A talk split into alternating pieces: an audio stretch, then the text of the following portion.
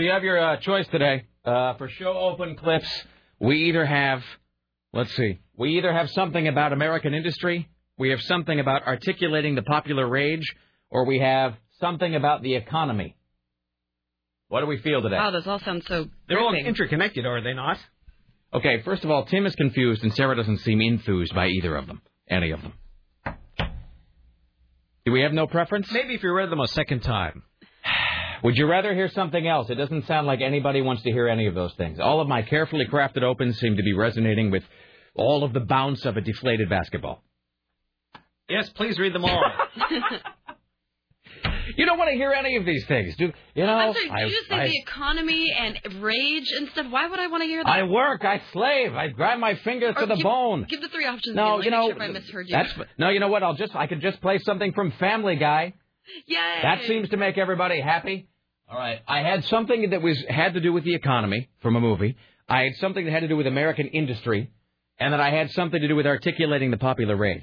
So. That's okay. It doesn't matter. I'll find something else. No. Let's all just wait here. That sounds good. No. You know, don't peddle your lies to me, Tim Riley. All right. It's the Rick Emerson Show.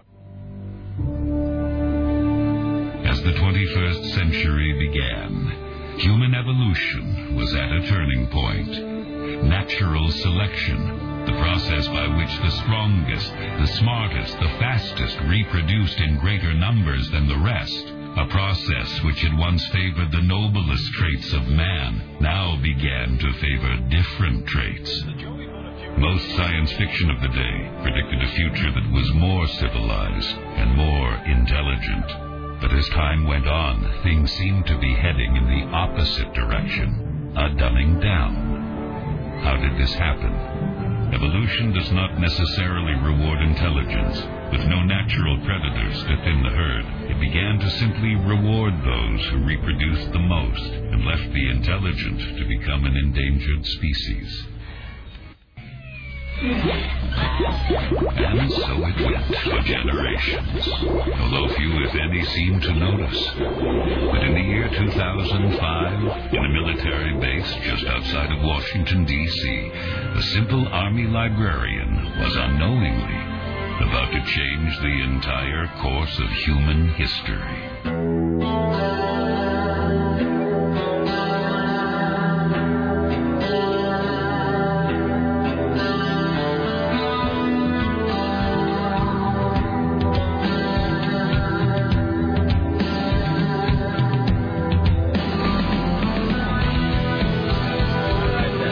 Everybody happy? Is everybody satisfied with that show open? Yes.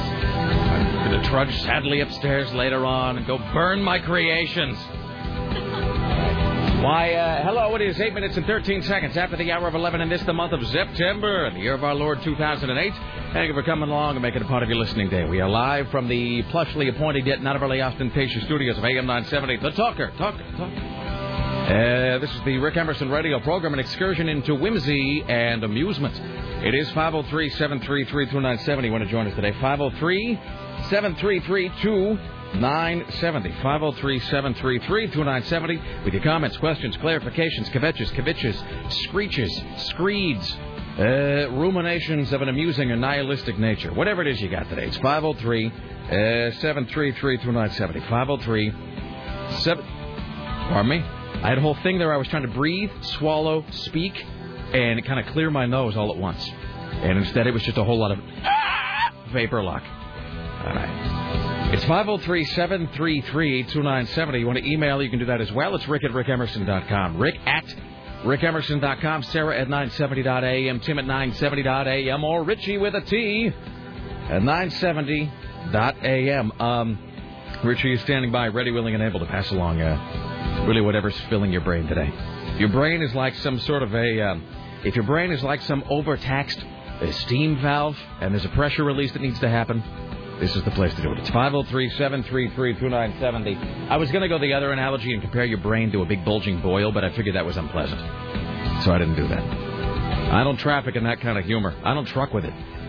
It's 503-733-2970. Coming up later on today, we will talk to CNN radio correspondent Steve Kastenbaum, who's going to join us talking about Wall Street. And I'm not going to do that thing of, like so many talk show hosts do where they come on and there's something that nobody really thought about or appreciated to any significant degree up until a couple of days ago, and then suddenly they are an instant expert on it, which is kind of how everything happened. I remember after 9/11, and then when we started to go in and clean house in Afghanistan, it's like every jackass at your office suddenly was an expert on Afghanistan and the Russian involvement there in the 1980s.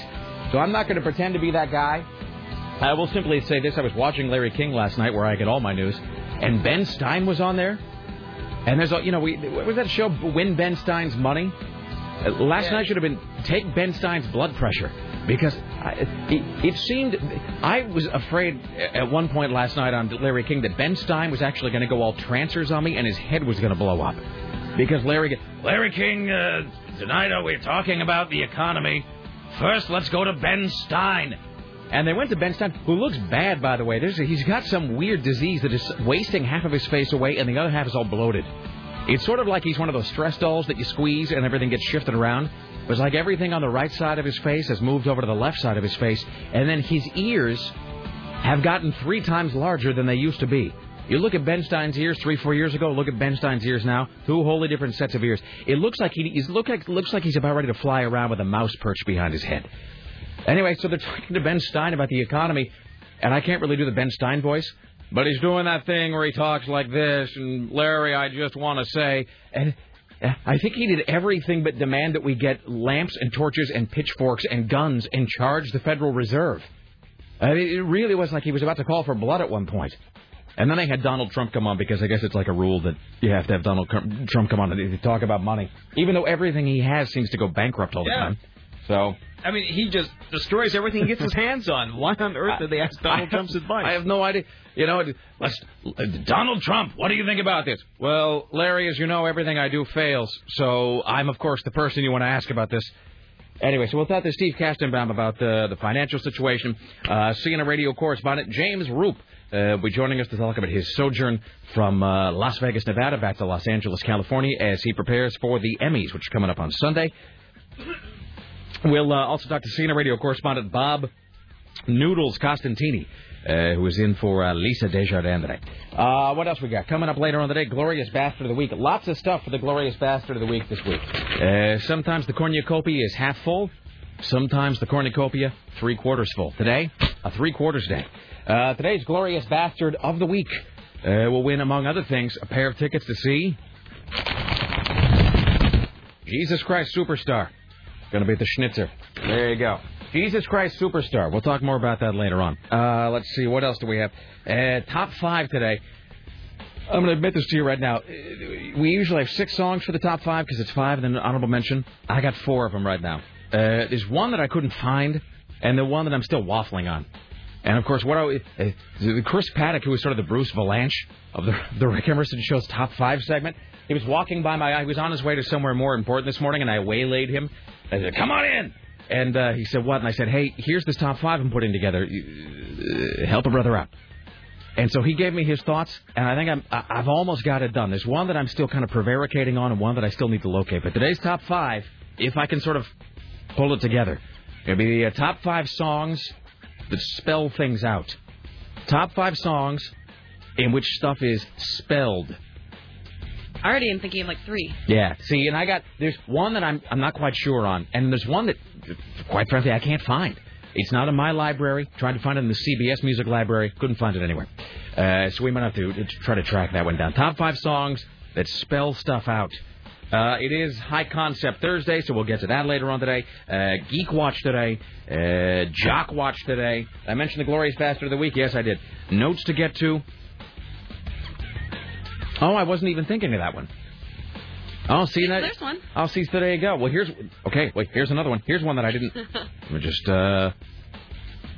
Here's one that I almost put on the list and then didn't. It's Oh yeah. That one. Mm-hmm. That's true, because it's like one of those ones that might slip your head because. That's what I'm saying. So familiar. All right. Well, in any event, we'll try to get to that later on today. Top 5 songs that are spelling things out, and. This is all true. Jim Riley working on the following stories for your edification today. 4 alarm fire races through a Clackamas wood plant. A Lake Oswego student is injured playing the fainting game. We'll find out how we can all play in a little while. Clark County may ban car washing on the street. A Utah couple is arrested following a baby shower brawl. China could buy Morgan Stanley. The foundation of U.S. capitalism is shattered, most of the Europeans. The Fed will dump $180 billion into our troubled economy. Meanwhile, central banks, whoever they are dumping in another $300 billion. That's for the world, not just us. Political polls are sliding back to where they were before the introduction of Sarah Palin.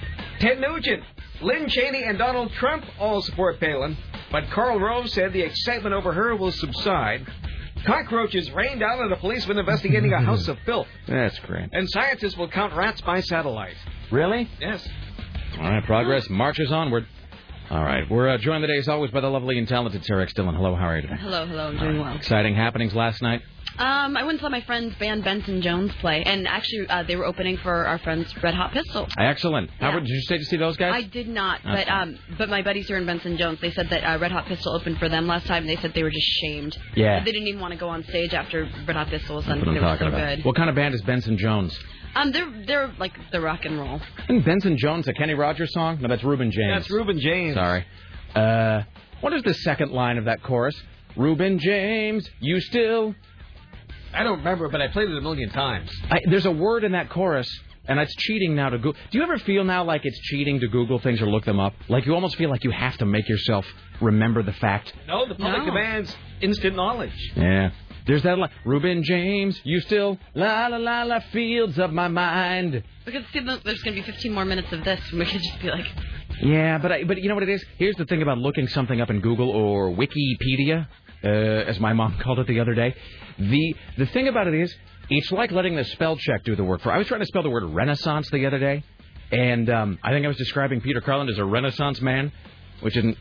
like all that accurate, but it's sort of flowery, and I thought he might appreciate it. That's before he called me a closeted jackass, but that's neither here nor there. So I'm trying to spell the word Renaissance, and of course I'm mangling it.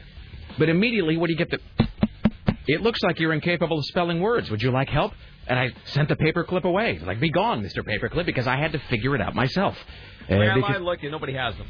Nobody has what? The Reuben James lyrics. How can nobody have them? At this point, why do you have to... Like, I mean, you're a 30-something guy, like... Why are you still trying? Why are you still trying to learn how to spell? Like, if it's doing it for you. They do offer news of James P. Reuben. Really? What is James P. Reuben up to? Well, let's find out. Oh, I guess he writes with the New York Times. Well, how nice for him. Moving on. Anyway, so Kenny Rogers has that "You Still Walk." And in my head, it's "You Still Walk." I don't want to do a whole misheard lyrics thing. But in my head, he's saying, Reuben James, you still walk the Ferlin fields of my mind, but I realize that's not even a word. Ferlin isn't a word. There's Ferlin Husky, but he's a country singer. Well, whatever. Anyway. You're the only one talking about Ferlin Husky. All right. So not Reuben James, but you went to see Benson Jones, who were great. Yeah, right. They were really good. I think you would like them. You know who else is great, though, is Red Hot Pistol. Those guys, I saw Red Hot Pistol play at Satyricon a while back. Jesus, it's like they came out, they beat that crowd like the crowd owed them money. I mean, they walked out on stage, and it was... I mean, it was like a big metal fist right in your solar plexus. And that guy who sings for them, that guy who looks like the guy who sings for them looks like he looks like what's his guts from Linkin Park. Oh, that's not Jesse. What is Jesse? No, Jesse's the bass player, but that guy who sings for them, he's like Moby, but like with thick horn-rimmed glasses, you know, and sort of angry looking. Like he's like a really angry sort of. He's like a weird angry Rivers Cuomo Moby hybrid. But then he comes out and he opens it. He's one of those guys that looks, you know, not a bad guy. Looks, you know, doesn't look like a guy who'd be all that aggressive. And he opens his mouth and one of those voices comes out and you're like, Jesus, like, what is this? So, yeah, if you ever get a chance to see a Red Hot Pistol, they are like a big boot in your eye. So, and Benson Jones, I'm sure, a fine band as well. Yes, indeed. I think you would have liked that. All right, fantastic. Let's see, a couple brief bits of business before we go to the phones here. It is 503-733-2970. The zombie name poll is now up at 970.am. You go to 970.am. It's on the main page down the very bottom left. So you go to www.970.am. You scroll down to the very bottom left, and Bridget has put the zombie name poll up there. We are trying to find the collective term for a whole bunch of zombies. And I forget what there is, like lurch of zombies and stagger of zombies and a slaughter of zombies, I think, and a tangle of zombies and a skein of zombies and whatever. I'm partial to scheme, but don't let that, like, influence your voting or anything. So this, by the way, is posted, so now you can quit emailing me your zombie collective name suggestions. Fun is fun. It's been like 9 days. Knock it off. So you can go to 970.am and vote there. We got the 10 semifinalists. Vote for the name for a collective of zombies there. Let's see, what else do we have here? Oh, and then, Tim, we had this email, and I don't know if you've noticed this or not. Have you noticed that the last few nights the sky and the moon have been really red? Yes, I think it's because the moon is running out of money, and they're about to switch it off. Unless it receives it. The moon is in the red. Yes. Dear Moon, we have received notice that your account is past due. No, I noticed that, too, and I thought it was only in my neighborhood. It's like really hazy and neat-looking. Mm-hmm. It is. It's kind of like an orange moon. This email says, I have a question for Tim. I've noticed the past couple of days there being a red tinge to the sky, and last night I looked at the moon, and the moon was totally red. Has anyone else noticed this? Is there a big fire or something that's coloring the sky? Is it the apocalypse? Are we all going to die? Only Tim knows for sure. Well, I don't really know. I don't really understand how the sky works or the atmosphere or anything like that. So it has been strange, especially the lights for the past couple of days. Yesterday and even more so on Monday, I came out and it was like an orange sky, but it's 3:00 in the afternoon and just really weird filtered light. That's what I'm saying. Do you ever do this? And maybe less so now that we're all past the age of reason. But did you ever come out and you see? And this is typically during the spring or summer. You're like, you're in Safeway or whatever, and you walk out in the parking lot and you turn and you look at the sky and the clouds and the sun are in such a configuration that for a moment you say to yourself, because the clouds will be there, but then there'll be a break in the clouds and a huge golden beam of sunshine is streaming through the clouds down to earth, and you will say to yourself for just half a second before you get control, you'll say, wait a minute, is this the rapture? Oh, Jesus, is this the second coming? I was totally unprepared for this. Because growing up in Catholic, surrounded by Catholic imagery, you get all those pictures of the way it's going to look when, Jesus comes back on a winged thing, that comes back to take the believers with him and to damn the heretics. And so occasionally, even now as an adult, I'll walk outside, and if the sun is shining through the clouds in just the right way, for just a moment I'll say to myself, Christ, no one told me that the end of the world was going to be today. Somebody from Massachusetts writes, I saw a red moon. Then it turned orange and then white. Why? The best answer is, it could be from smoke, so the moon must be smoking. All right. Then. Or maybe somebody's smoking on the moon. So that's all we know for now. None of these answers are probably true. All right, let's just do some calls here before we take a break at the bottom of the hour, after which we will talk to CNN radio correspondent Steve Kastenbaum. Oh, speaking of Reuben James, though, Tim, remind me to make a country song observation here in just a second. Hi, you're on the Rick Emerson Show. Hello there. Rick, it's Dan in Oregon City. Hello. Hi, how are you, sir?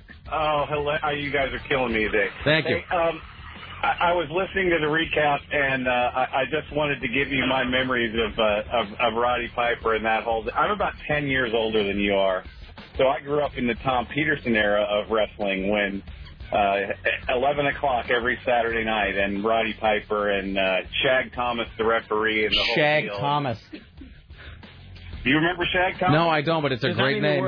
Where's the bad toupee? Yeah, that's a fantastic. That's a name you would only hear in sports or sports casting.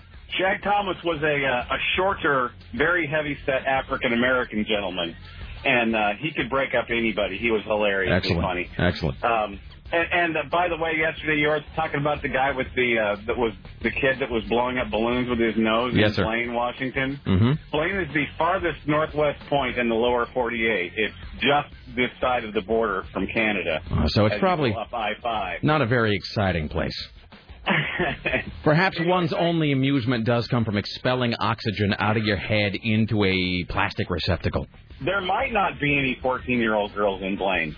Well, I have to tell you this: if there are 14-year-old girls, here's the thing about a town like Blaine. Even not even only really knowing what we heard yesterday and what you've told me now, girls in towns like that are usually really trampy because there's just nothing else to do. But you're not going to impress those girls by blowing wind out of your face into a balloon. That's going to impress no one. So. All right, thanks. You guys have a good day. Thank you, sir. All right. Now, the reason for the orange moon is due to the scattering of light by the atmosphere. When the moon is near the horizon, the moonlight must pass through much more atmosphere than when the moon is directly overhead. By the time the moonlight reaches your eyes, the blue, green, and purple pieces of visible light have been scattered away by air molecules. That's why you only see yellow, orange, or red. The moon can have an orange color at any time of the year. Sometimes the moon appears to be orange, even though it's directly overhead. This occurs when there's a lot of dust, once again smoke, hear that Al Gore, or pollution in the atmosphere. It's our dirty earth. All right. The size of these particles will determine the type of color you'll see. So this is just one of those. This is the same reason essentially that there is a sunset. In other words, when the sky is sort of pink and whatever. Yes. All right. Okay. So wait, that means that without dirt and pollution, there would be no beautiful sunsets. That's correct. Does this mean that the more we pollute, the more beautiful the sky will become? Yes, so please start doing it. Let's begin teaching children that now. Hi, you're on the Rick Emerson Show. Hello. Hey, Rick. What's up? Hey, I got a suggestion for your top five. Yes, sir. Angel Dust, Be Aggressive. Be Aggressive, B-E Aggressive. B-E-A-G-G-R-E-S-S-I-V-E. Yeah. Isn't that song about the... Well, never mind. Let's not. You don't want to talk about that. I was just going to say, that song might need some significant editing now that I think about it. I don't think it has any bad words in it, so I think you can actually play it. But I do believe it is a, perhaps if not strictly speaking profane, certainly descriptive piece of music in terms of love. All right, I'll take a look at it. All right. By the way, here's the thing about "Be Aggressive" by Faith No More, completely stolen by Marilyn Manson for that mob scene song in which he was M-O-M-O-B, O-B-S-E-E-N-E. Anyway, so, all right, well, we'll put it on the list. Thank you. Uh-huh. There you go. All right. Hi, you're on the Rick Emerson Show. Hello. Hey, Rick, I think the word you're looking for in that song from Reuben James or from Kenny Rogers? Yes. You still walk the furrowed fields of my mind. I don't like the word furrowed. Furrowed is an unpleasant word to me. Really? It doesn't bother me. Really? Because I... Something like furry. I suppose. So furrowed, and what is furrowed? Is that just like where there's like a crevasse of some kind? No, when you use a plow, you raise a furrow. That's the mound of dirt that raises up when you use a plow. All right. So basically Reuben James is still walking the plowed fields of his mind. Correct. Why would there be plowed? Never mind. All right, but it is. But you believe it is furrowed fields. I guess that makes sense. He's a country singer and all, talking about the earth, the land. Pretty sure it is. All right, excellent. Thank you, sir. You bet. All right. Furrowed fields in my mind. Okay, I'm going to check that off. Because I always thought it was Ferlin Fields, and that didn't make any sense, but then it was like... Ferlin Fields sounds like another country star. See, I'm Ferlin Fields, and I'd like to invite you to buy my 20 greatest hits right now. Call this number. All my best. You'll also get my touching duet with Red Sovine. But it was just that whole lyrical question all these many years of my life. It was right there at the intersection of care and don't care. And I couldn't quite figure out if I really wanted to figure it out or not. Did I tell you that Kenny Rogers' new record is only for sale at Cracker Barrel? That's weird. Yeah. Hi, you're on the Rick Emerson Show. Hello. Hey, Rick. What's up? Hey, I was, Rick, you already figured it out, but the moon is the color it is right now because of the forest fires over by Mount Hood in Central Oregon. Oh, so specifically because of those fires. Okay, that would make sense, I guess. Yeah, and the sunset? Yeah. They'll be pretty anyway without pollution. Because when the sun sets, it's actually the light that's diffusing in the atmosphere. Mm-hmm. I know it's really boring. No, I'm just saying I have to trust you on this because this is an answer that you probably understand, but that in my head is just gibberish. Well, the Earth is a globe and it's curved. And when you reflect light from curve, it changes color. Kind of like when you hold a prism up. Make the rainbow. Can I tell you that the tone of voice and the cadence that you are using to speak to me right now, and I understand why you're doing it, is exactly the way every teacher had to talk to me for like 13 years of my education, because I just couldn't grasp anything. I have a teenager, so... Ah, there you go. All right, thank you, sir. Yes? Never mind, I forgot. Never mind. All right, way to lose it at the end. Yeah, thanks. All right, thank you. All right, there you go. Do we need the break, or can I do one more here? One more phone call? Yeah. Oh, do one more and then we'll break. I will have to talk about country stuff later. Hi, you're on the Rick Emerson Show. Hello. Hello, Rick Emerson. What's up? Hello, everybody. Okay, this is driving me crazy. The Reuben James song. You still lost the fertile fields of my mind. So that guy was completely wrong. The only reason I know that is because I went to a private school, and my mother drove me to school every day when I was living in Connecticut, and she was a country and western fan, and I used to hear Kenny Rogers sing that song all the time. Reuben James used to walk the fertile fields of my mind. That actually makes more sense. It makes a lot of sense because those are the words. Hold on. Hold on. But then I just got something from Thomas Gill that said... Sarah's shaking her head no. Oh, Thomas Gill, who knows kind of what he's talking about. He's usually right. He says, Reuben James, you still walk the furrowed fields on my mind. Well, clearly we have to get Kenny Rogers on the phone. That's really the only way this is going to be solved. All right, thank you, sir. Excellent. All right, there you go. Isn't Reuben James also the kind of name that would only be in a 70s country song? Yes. You'd never have a song now about a guy named Reuben James. No. It'd be like, Trisha Thornbark, or whatever. Some wholesome kind of country girl name. All right. We probably have to break now. Don't forget, later on... Oh, two things, though. So Glorious Bastard of the Week later on. You'll win tickets to see Jesus Christ Superstar. More details about that later on. And a whole bunch of... Actually, you win, like, a whole fistful of things this week. And we have an additional pair of tickets to see Jesus Christ Superstar when it comes to the Schnitzer December 2nd and 3rd. Tickets go on sale this Friday, the 19th, at the PCPA box office or at Ticketmaster.com. We're going to give away an additional pair of Jesus Christ Superstar tickets later on today, so we're listening for that. Back after this with Steve Kastenbaum. Don't go anywhere.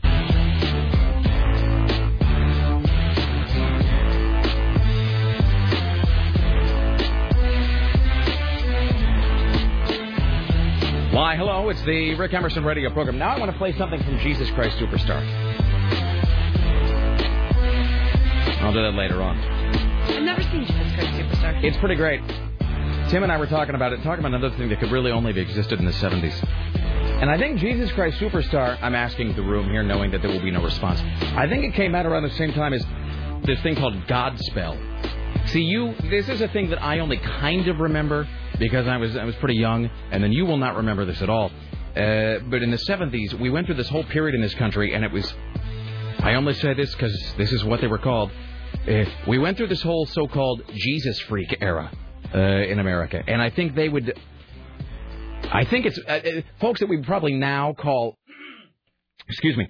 Folks that we would probably now call either extreme evangelicals or Pentecostals... but there was a resurgence in Jesus in a sort of like really aggressive, like pushy fashion. Mm-hmm. And it was around that. And I think there was a plot line on One Day at a Time where like Barbara became a Jesus freak. And then like over the course of one episode realized the error of her ways. And then she, you know, whatever, became normal again. But it was right around that time, I think, that Jesus Christ Superstar and Godspell both came out. Anyway, we're going to give away tickets to Jesus Christ Superstar. Superstar later on this hour. All right. Ladies and gentlemen, let's now welcome to the Rick Emerson Show. From New York City, CNN radio correspondent to the Star, Steve Kastenbaum. Hello, sir. Hello. How are you, my brother? Pretty good. Had a couple of days off, a little well-rested, doing good. Are you feeling reinvigorated? I don't know if I'd go as far as to say reinvigorated, but I'm definitely well-rested. All right, then. By the way, just something else that people didn't hear during the break. Here's something that you don't want to find yourself saying, and by yourself, I mean Sarah. So, Rick, how can you tell if you've broken something? So what is it you think you've broken? Your wrist? No, I don't think my wrist. It just really hurts. Yeah, it's like I saw you trying to pick up a fork earlier and then wincing. Yeah. It's a little swollen. What did you, how'd you do that? Oh, my bicycle is like super heavy. I parked it on a hill, and when I was disattaching it from what I had locked it to, the wheel was kind of inverted toward the hill, and it came like crashing toward me. So I tripped over my bike, caught myself on my palm, and it hasn't really felt the same ever since. You know, and by the way, doesn't it seem like that's an evolutionary trait that ought to have been weeded out of us by now, the idea that you're going to put your hands forward, because that never helps. Breaking your fall with your hands only really breaks your hands, not the fall. And it really, and I know that this goes against all sorts of like ingrained human instinct and whatnot, but if you're going to trip and fall, it seems like you're really going to do far less damage if you just, rather than putting your hands, just pivot a little bit and just land on your shoulder or something. Mm. You know, your shoulder's way more protected than your hands are. Almost never does putting out your hands to break your fall actually help you. And all it does is take the skin off your hands, and then it messes up your wrists, and then all the way up through your elbow into your shoulder, you've got this radiating pain for the next few days. It's no good. That's why you never see football players like putting their hands out in front of them when they're going down. You know, when they've been tackled, They always just take it with their shoulder. You're right. That's when I was a kid. We went through this phase when I was growing up where my father was concerned that I wasn't a real man, largely because I think I didn't want to sit in the garage drinking off-brand beer with him and then shooting it like raccoons with a 12 gauge. And so my dad had this whole idea that I needed to be made more manly. And so there are these really hilarious photos of me from when I was, you know, starting around 10 up to like, I don't know, maybe 13 or so, like 3. And people who know me will know how ridiculous this is as soon as I say it. There's a couple great photos of me. One, there is a photograph of me playing, yes, community league. Sarah, what's the least likely sport that I would play? Badminton. Of the traditional mainstream American sports. Tennis. No, you're thinking, no, you're being way too... Football. Yes, there you go. So there is actually a photograph of me all dressed up to play community league football, which is just absurd. I mean, it's just ridiculous, and was ridiculous.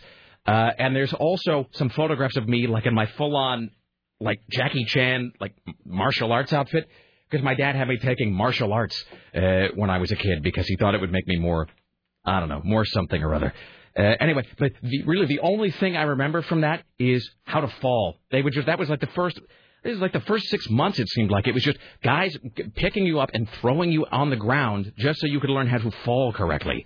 So that's really the only thing I've got, but that's kind of what you're addressing there. So your father made sure you were just knocked down over and over again. Seriously, I don't know. In his head, this somehow it was like as I always say, it was like that thing on South Park where there's the 3-step process. Step 1, steal underwear. Step 2, ? Step 3, profit. And like in my dad's head, somehow there was this flowchart of. Step 1, be repeatedly thrown on ground by guys much bigger than you. And in the case of football, be knocked onto the ground and, stomped on by guys much bigger than you. Step 2, ? Step 3, manliness. And it didn't really work out. But I can fall with the best of them, sir.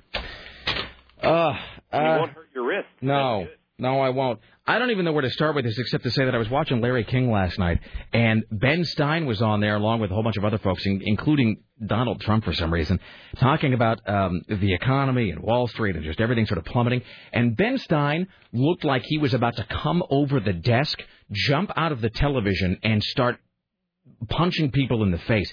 He was just unhinged. He was so angry at the mishandling of all of these things over the last X weeks, months, and years leading up to this. But really? It's a bad scene. I'm sorry I missed that. That would have been interesting. It was Ben Stein riled up. It was really, really great. But I mean, what is it? Yesterday, 449 points or something. 449 points. I mean, the market's been down. I mean, all week we've been seeing these triple-digit losses. Today, it's finally in positive territory. Not as much as it was earlier in the day. Foreign central banks in many other countries injected an additional $180 billion into various financial markets around the world, and that seems to have put the brakes on this skid for now. But there's still a lot of uncertainty on Wall Street. You've got reports that Washington Mutual Bank is up for sale, reports that there are merger talks between Wachovia and Morgan Stanley. So we haven't seen the end of this yet, the end of this uncertainty. And here's a great reason not to want to be living in New York right now. So they say we could be losing several thousand more jobs here, and the economy, we could be losing like $1 billion or something like that in the New York economy. See, and the figures like that, not just because of their size, they all start to think for the average person, by which I mean me, just to float together, because then you start thinking, okay, well, we're losing $1 billion from the economy. And then I start to wonder, well, does that mean, is that the national debt or is that the national deficit? Are those two different things? What is this? So when you say you're going to lose $1 billion, here's a dumb question. What does that mean? Is that $1 billion that, I don't know, that people would be paying in taxes that now they're not, or that a business would be making by selling something now they're not? Where's that $1 billion being lost from? Let me clarify, because I think I misstated it, actually. A new projection shows Wall Street's meltdown could cost New York, and we're talking about New York State, up to 40,000 private sector jobs and $3 billion in tax revenues over the next 2 years, according to state officials. $1 billion would be lost because of plummeting stock values alone. And so it has to do with, the profits on Wall Street. We get tax revenue off of every stock transaction that takes place. So if the prices of all these banks go down significantly or are worth nothing after a while, we lose money in New York State. And also, all these guys losing their jobs on Wall Street means, we count in New York City especially on taxes from their end-of-the-year bonuses. It's a major part. Right. Of the financial picture in New York City as far as funding the government here.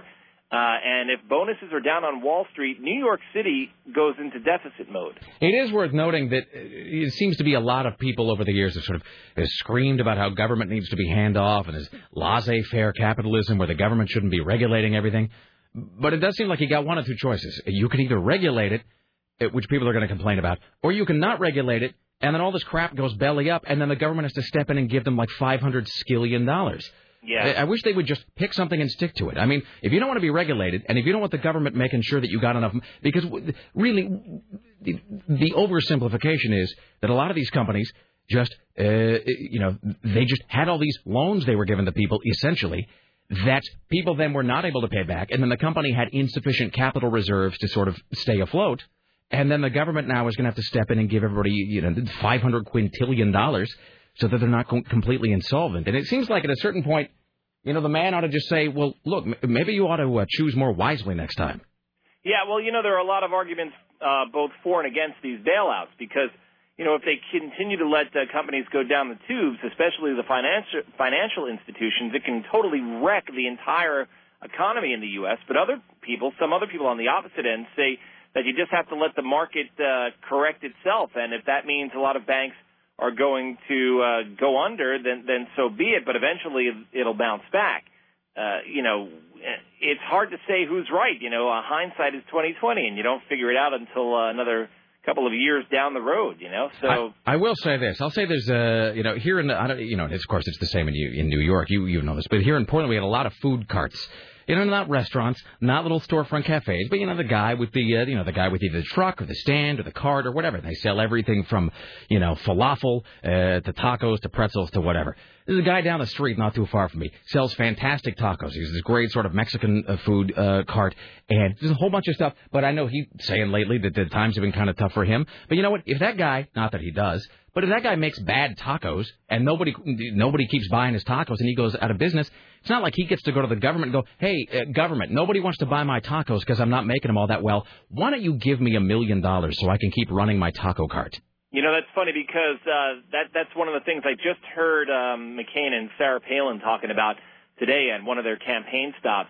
They were talking about, you know, how it's believed that the small business owner is the backbone of the U.S. economy, that, you know, it's the small businesses that keep this economy afloat here in the U.S., but if they fail, nobody bails them out. Right. So why are we bailing out the banks? It does seem, and this is the last thing I'll say about it, because I know we're sort of under the gun here time-wise, it does seem, though, that, like, if you have a business and your business loses $50,000, $100,000, you know, the government doesn't really care, and in fact, you are penalized in many ways because your credit is destroyed. Sometimes you got to declare bankruptcy. You can lose everything you own. So if you run your business badly and you lose $100,000, man, you get the short end of the stick. If you run your business amazingly badly and you lose, you know, $1 billion of yours and other people's money, then the government comes in and they're all willing to be your pal and help you out. And it does seem a little, unfair, I would say, to smaller businesses in this country. But the flip side to that argument is all of us who have 401ks have some segment of our funds invested in these banks, in the financial market in one way or another. So if we just let them go belly up, then you and I could see our retirements wiped out. Yes, at this point, I really just have a 201k. So, all right. You know, it's really funny. Gene Meserve found some guy on Wall Street who said that, not Gene Meserve, I'm sorry, Jeannie Mose, you know, the... I love Jeannie Mose. She's great. Yes. Jeannie Moe found somebody on Wall Street. The guy said exactly that. Yeah. All right. All right, my friend. As always, have a great... Are you on tomorrow? Yes, I am. You know what's happening this weekend? The last day of the old Yankee Stadium. Oh, that's right. Well, this is your last chance to steal. Yes. All right. You get like a bathroom tile or something for me. Bathroom tiles might be doable. That's what I'm like saying. A screwdriver or a utility knife. I think I could get it out. I'm going to hang it next to the bubble gum that Ozzy Osbourne chewed when he was here. Oh, very cool. All right. Thank you, Steve Kastenbaum.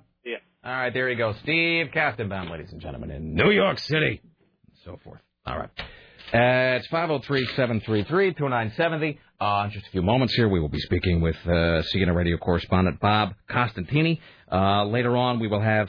The hell else do we have? Is it not Jim Roop? Oh, or is it Jim Roop? Wait, hold on. I don't know. It is Jim Roop. Okay. No, you're right about that. It is Jim Roop coming up next. And then Bob Costantini, we will be speaking with him at 2:05. You are correct, and I am wrong, Sarah Dillon. Later on today, we have a Jock Watch coming up, Geek Watch coming up today. We have High Concept Thursday and top five songs that spell things out. And by the way, I didn't mean to laugh just now, but it was like right after I mentioned to Steve that you were picking like up a fork and cringing. Uh-huh. I saw you try to pick up your coffee cup.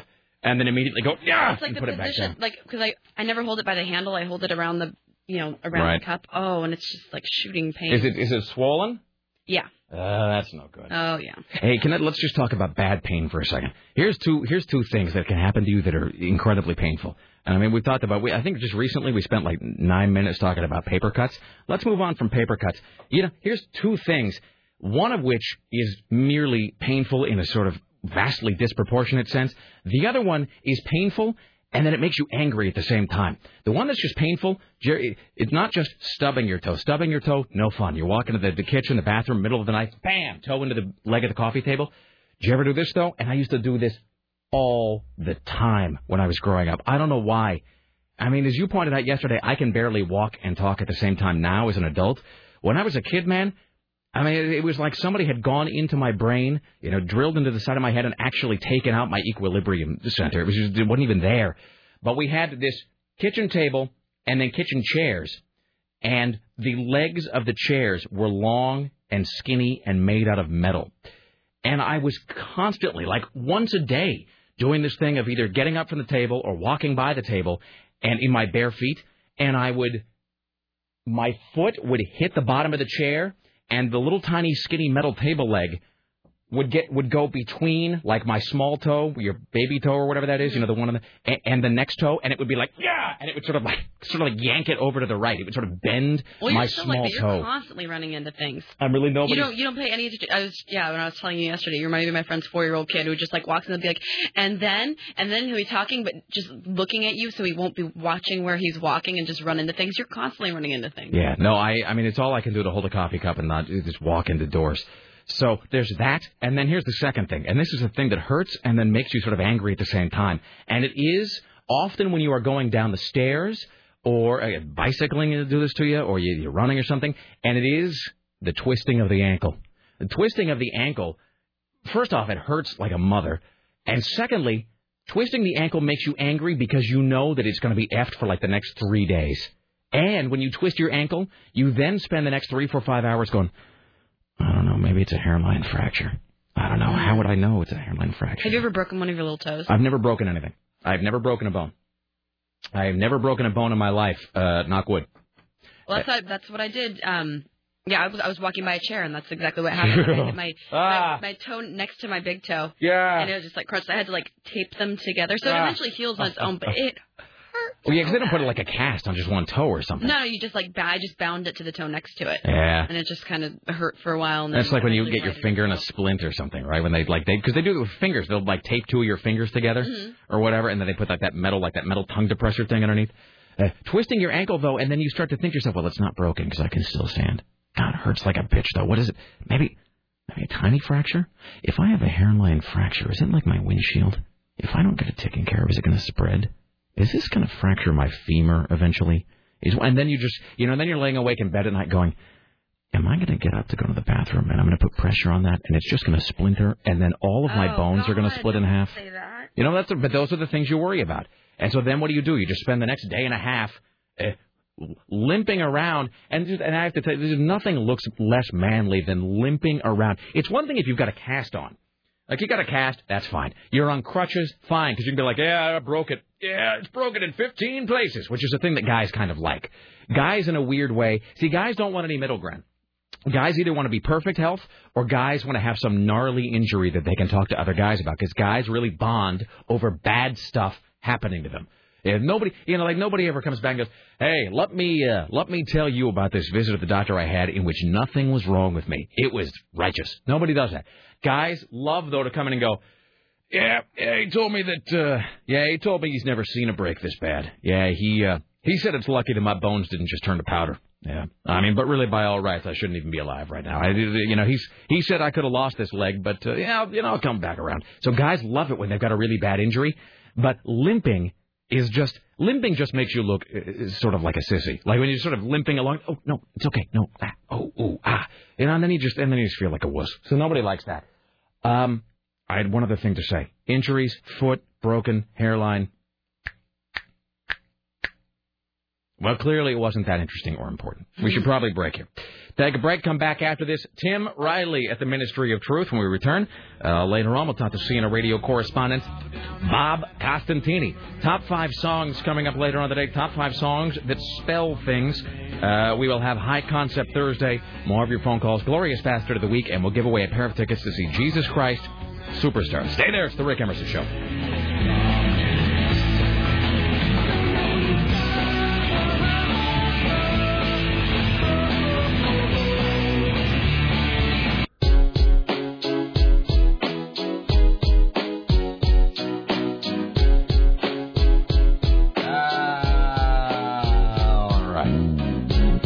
Why, hello, it's the Rick Emerson radio program, an excursion into comedy. All right, here's the description, Sarah Dillon. Because you're a Jesus Christ Superstar neophyte. Here we go. Jesus Christ, this is from the press release. We're going to be giving away tickets, by the way, to see Jesus Christ Superstar. It's going to be at the Schnitzer December 2nd and 3rd. Tickets go on sale tomorrow at the PCPA box office or at Ticketmaster.com. Jesus Christ Superstar, says the press release, timeless and for our time. Jesus Christ Superstar, Sarah Dillon, is the groundbreaking theatrical masterpiece by legendary writing team. Well, it's from the guy who makes everything, Andrew Lloyd Webber, and Tim Rice. Coming to the Arlene Schnitzer Concert Hall in Portland, December 2nd. And the other reason it's significant is that Jesus Christ Superstar was, I do believe, the first collaboration between Andrew Lloyd Webber and Tim Rice. And they did like a billion things together. But that was. And what year was it made? Was it in like the 80s? 70. Oh, no, it was like 75, Tim? Earlier than that? Earlier. When Jesus Christ Superstar. I think I got that confused with Jesus and the Lion King. Color. Oh, Joseph and the Amazing Technicolor Dreamcoat. Oh, and I get that confused with Madonna nailed to the cross, but that has nothing to do with it.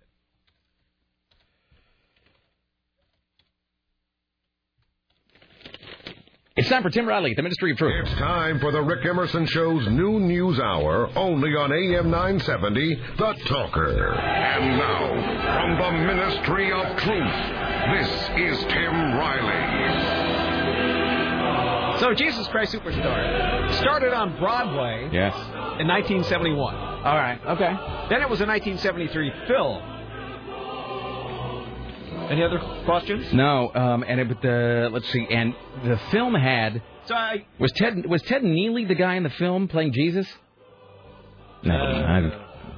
You know, for a bunch of Catholics, we really don't know anything about Jesus Christ Superstar. Can I tell you? Well, I should say, by the way, that I was never, not unlike Star Wars, I was not allowed to see Jesus Christ Superstar growing up because my mom thought it was sacrilegious. And I think maybe a lot of sort of conventional Catholics and other religious folks felt that way. That Jesus Christ Superstar was irreverent because, again, it is the story, the story of Jesus. Right. But it's told, and they say they look back now and they go, well, we didn't appreciate the Savior being told from the perspective of rock and roll music. So I guess it had Mary Magdalene in it. I believe so. And Pontius Pilates. Pontius Pilate. There really ought to be some sort of. There ought to be like a Christian gym where you can do Pontius Pilates. That's the best joke of the day, Tim Riley. I don't care what anybody else says. We just started the news hour. For the rest of the day. It just came from me like it was put there by God. I'm just saying, as though Jesus touched you deep inside. And you remember that album cover, don't you? I have that. It's in every thrift shop everywhere. I have it on vinyl. Go to any Goodwill, you'll find it. I bought it at Goodwill for $1. They're everywhere. They never run out. Just make sure they're well stocked. For the story of Jesus, I paid $1. Starship albums cost like $8.99. For Jesus, $1. It's because they want to make the Word of God available to everybody. But my mom thought it was sacrilegious because, and I think the public high school down the street at one point was doing a production of Jesus Christ Superstar, which I don't think you could do now. I don't think, maybe I'm wrong, but I don't think, if you were a public high school, I don't think that you could be doing Jesus Christ Superstar as like the drama club production. I think that somebody'd file some tight ass would file a lawsuit about that. But so Jesus Christ Superstar came out. I wasn't allowed to see it because they thought it was disrespectful to tell the story of Jesus using rock music. But you listen to it now, and it's really only rock in the sort of biggest show-tune-y sense of the word. I mean, it's not like it's, James Hetfield's Jesus or anything. And then there was Godspell, which I haven't seen. Yeah, and so I don't know anything about Godspell. I haven't seen Jesus Christ Superstar in a long time anyway. So, listen to this. The first performance in Europe was performed on the 25th of December, 1971, in Vilnius, Lithuania. Of course, the Soviet authorities found out, and the performers were prosecuted by the KGB. Well, that was probably the last performance. Prosecuted by the KGB. Prosecuted, I think, doesn't have the same meaning in that context that it does here in America. I think prosecuted means ground up into small pieces. They were taking that little basement. Yeah, exactly. The one window. Where Andy Sipowicz is waiting for you with a hose. Here we go. Internationally beloved star Ted Neely, best known for his Golden Globe-nominated role as Jesus in the film of Jesus Christ Superstar, will be headlining this tour of Jesus Christ Superstar. So there you go. And it's directed by the guy who did... See, it's all one big thing. Director Dallet North did Joseph and the Amazing Technicolor Dreamcoat and South Pacific. So there you go. They are calling Jesus Christ Superstar the original rock opera, and I'm not entirely sure that that's true. But, all right, so there you go.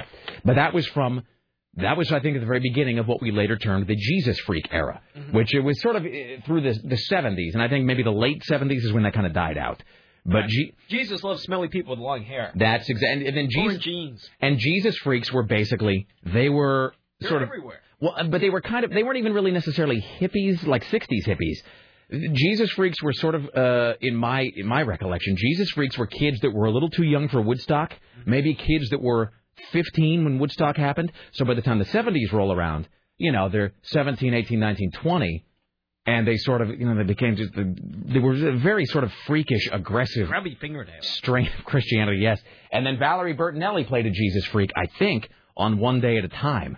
But then by the end of the episode, she'd sort of, she'd come to her senses. It's a long-ass discussion of Jesus Christ Superstar. What are you going to do? Here's Tim Riley. Well, I think we started out trying to prove something. Did we end up proving it? What were we trying to prove? I don't know. Well, Sarah was just asking us what it was, and I was pointing out that it wasn't ironic. It was a very straightforward presentation of the life of Jesus in the sense that it's not being played for a gag. And that Herod, we'll play Herod's song later on. Herod's song is my, and not just because Alice Cooper once did a great version of it. Herod's song is, I think, probably my favorite song because it's just, you know, it's kind of sinister and yet sort of, you know, jocund all at once. Mm-hmm. All right, let's move on. Here's Tim Riley. So let's talk about the moon again, because everybody's talking about it. It is relatable, Tim. You know what? You see the moon, I see the moon. You have a nose, I have a nose. It's like we're soulmates. So the last few nights, on Walking the Dog, I said, that moon looks like it's on fire, or out of order, or just rotting away, or something. Like Red Adair is up there capping an oil well? I mean, it looks like something from a video or something. Yeah. So it's red or orange, depending on where you are. And apparently it's due to all the smoke from all these forest fires, the worst of which right now is the Gnarl Ridge Fire, spelled G-N-A-L. It is on the east slope of Mount Hood. The Northwest Interagency Coordination Center spokesperson Jerry Mills says the Gnarl Fire has been contained for almost a month now. So the interior of that's been smoldering around ever since. Well, this unstable air hit it, caused it to put up a great big plume and put spots out ahead of it, and then extreme fire behavior. And that fire is now up to 1,800 acres. So this is the Gnarl Fire. Then there's another one called the Rattle Fire. That sounds awful childish, but it is. There's not a lot of homes in that area, but just a few. And so those folks have been evacuated for now. Like I said, it's just two homes over in there. The other areas are still on alert. Well, okay. So it looks like, you know, half of Oregon is burning down, but we're kind of far from it. So you know, we got a lot of trees to go around. We're not short on trees. And that's why the moon is orange. No. I think it settles that. All right. Excellent.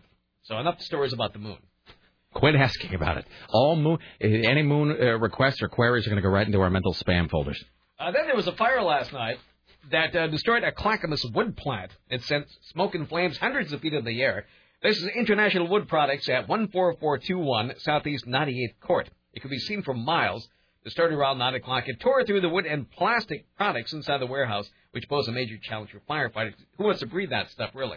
At the peak of the fire, 100 firefighters were battling it, and flames were shooting 100 feet into the air. It seems unlikely that anything truly international is based in Clackamas, but maybe that's just my reading of the situation. You never know. The CIA could be there for all we know. Nobody would suspect. We should spread that rumor. Well, do you remember when we were next door at Fisher, and there was that floor we weren't allowed to go to? Oh, yeah, the top floor. And what's funny is Jim Ladd tells a story just like this in Radio Waves, but this is true. When we were next door at KOTK in the Fisher building, it's that building next to, if you've been to the KUFO building, it's that building that looks like a big cheese grater next door. And we were on Comcast first floor. We were on the second floor? Third floor? Mm-hmm. All right. Well, somebody was on the second floor. But then it was a fourth floor. And when I got the gig, the first thing told me was like, don't go to the fourth floor. And I said, oh, is that the, you know, why? And they go, don't ask. That Ron Carter, the general manager, he's like, just don't go to the fourth floor. And I said, well, okay. Any particular, is there toxic material being stored there? And he goes, no, it's, they've just asked us not to let anybody go to the fourth floor, and so I'm asking you just stay away from the fourth floor and just, you know, just don't even really think about it. Just kind of forget it exists. And then they never told me why. The whole time I worked there, they never told me what was on the fourth floor. I just knew I wasn't allowed to go there. So maybe that was the CIA. Can you go there now? If we went over afterwards, maybe we go to the fourth floor. Hey, you know speaking of that, I always have kind of wanted to go back to see whatever became of that studio space next door. Because we had these really wonderful studios that Mike Everhart built, and I think they just got gutted. Yeah, they just got turned into a cubicle farm or something. There were only 2 radio stations on the entire floor. That's unheard of. Yeah, the best part was after everybody left but us, and we just had the run of the place, man. Mm-hmm. What have I done? I've done something to the phone. Hi, you're on the Rick Emerson Show. Hello. Hey, guys. Real quick on the top 5 today. Yes, sir. Thing Called Love by Pulp. Okay. It's all spelled out in the title, and they spell it out in the background in the song. All right, then. Yesterday's top five songs that spell things. And by the way, we love an excuse to play Pulp. We do. And it's can true. I also say that I can now already see that this is going to be a top 5 that pleases no one, because we've had like 50 suggestions, and I don't think any of them were initially on the list.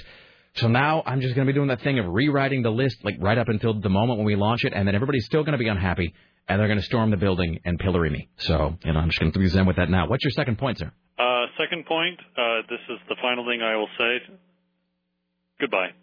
Oh, well, thank you. You're welcome. All right, there you go. By the way, for Jesus Christ Superstar tickets later on, not right now, you will have your option of playing musical trivia, in trivia about a musical, or Bible trivia. That will be your choice, Bible trivia or musical trivia. So that's coming up later on. Here's Tim Rice. That does sound challenging. Yes, it does, Tim. An 8-year-old boy, home alone and hungry, accidentally started a fire at his family's home in Camas.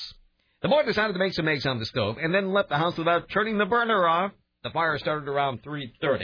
Somebody called 911 after seeing smoke and flames. Fire crews got there in 10 minutes to douse the flames, but not after the fire caused about $25,000 damage. So he's probably 8 years old, left alone to make eggs.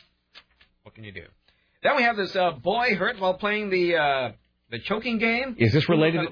Is this a follow-up to the fainting game? Oh, wait a minute. Is this the choking game or the fainting game?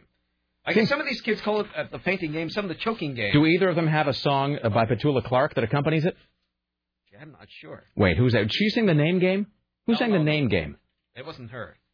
The Name Game. Oh, God. This is going to be one of those days where everything I say then has like a little 2 next to it, and then we got to like footnote it to see, because it's going to bug us otherwise. This is like the Reuben James, Ferlin Fields of My Mind thing.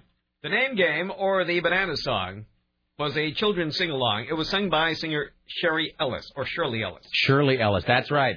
Shirley Ellis. It was released in late 1964 as The Name Game. It went to number 3 in the Billboard Hot 100, number 4 of the magazine's R&B charts. Oh. I think we did actually have a news story that prompted us.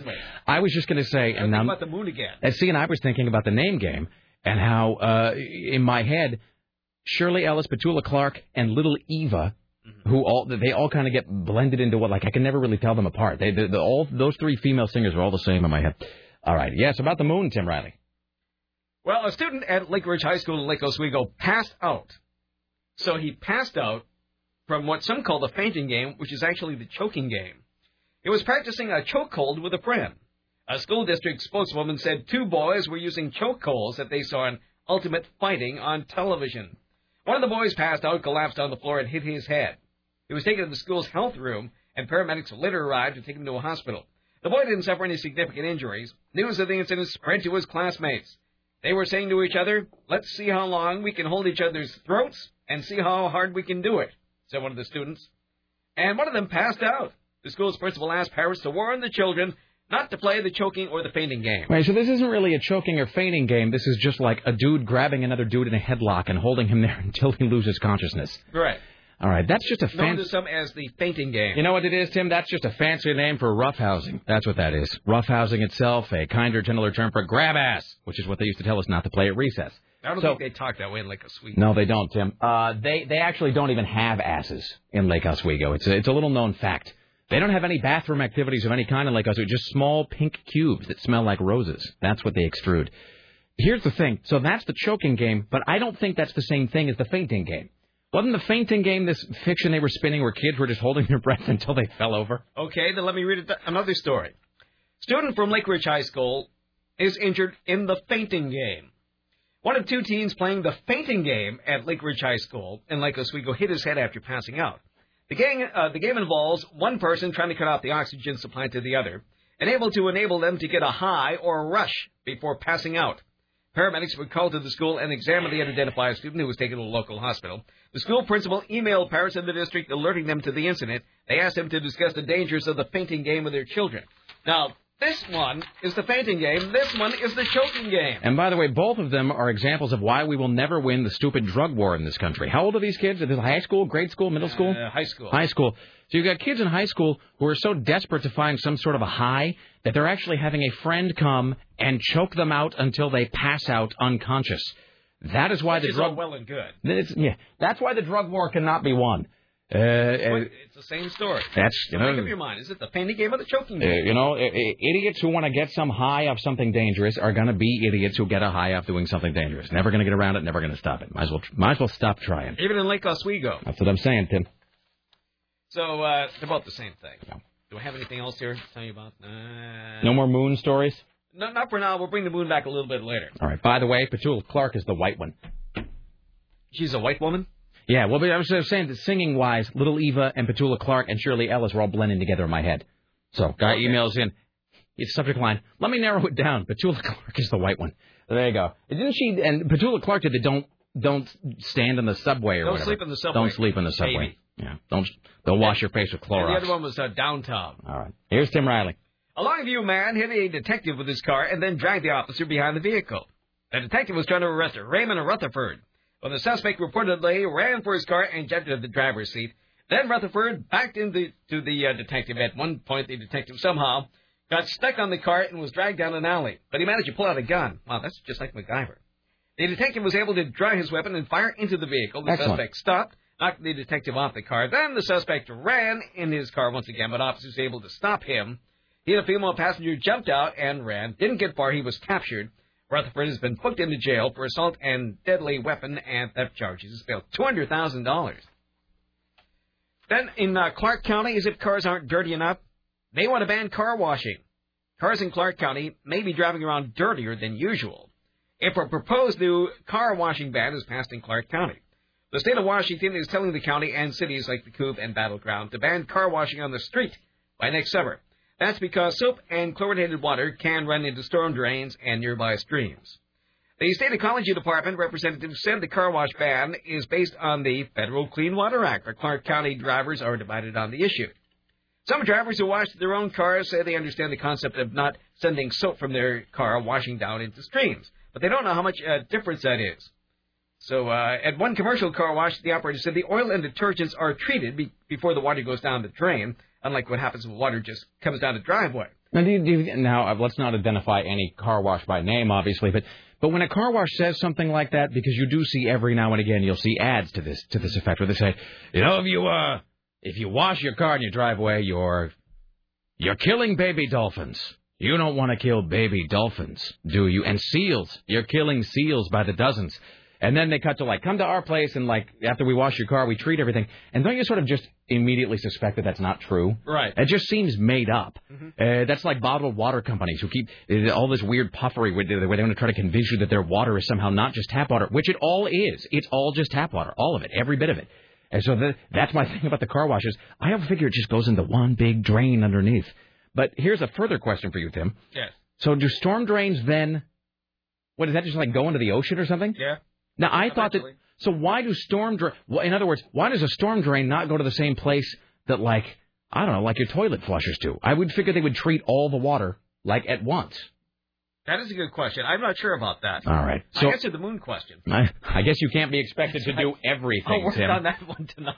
Because I don't know if this is here. I think this is in California they have this. But in California they have these guilt-trippy things that they put right above the storm drain. And it's a stencil, literally a stencil of a dolphin.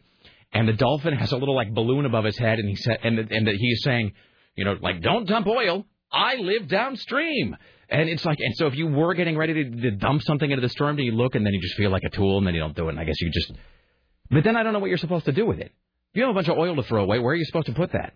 In your neighbor's yard when they're away. Good for okay. There you go. So see, now I know. So I guess maybe they don't have that here, but so storm drains apparently just go into the river. All right. Well. I guess it is the next logical step after telling you can't smoke anywhere. Now you'll be told that you actually cannot wash your own car in your driveway. It's the nanny state. That's what it is, Tim. Anything you can think, the government can think for you better. Here's Tim Riley. A Utah couple is charged with aggravated assault after a brawl broke out between neighbors attending a baby shower.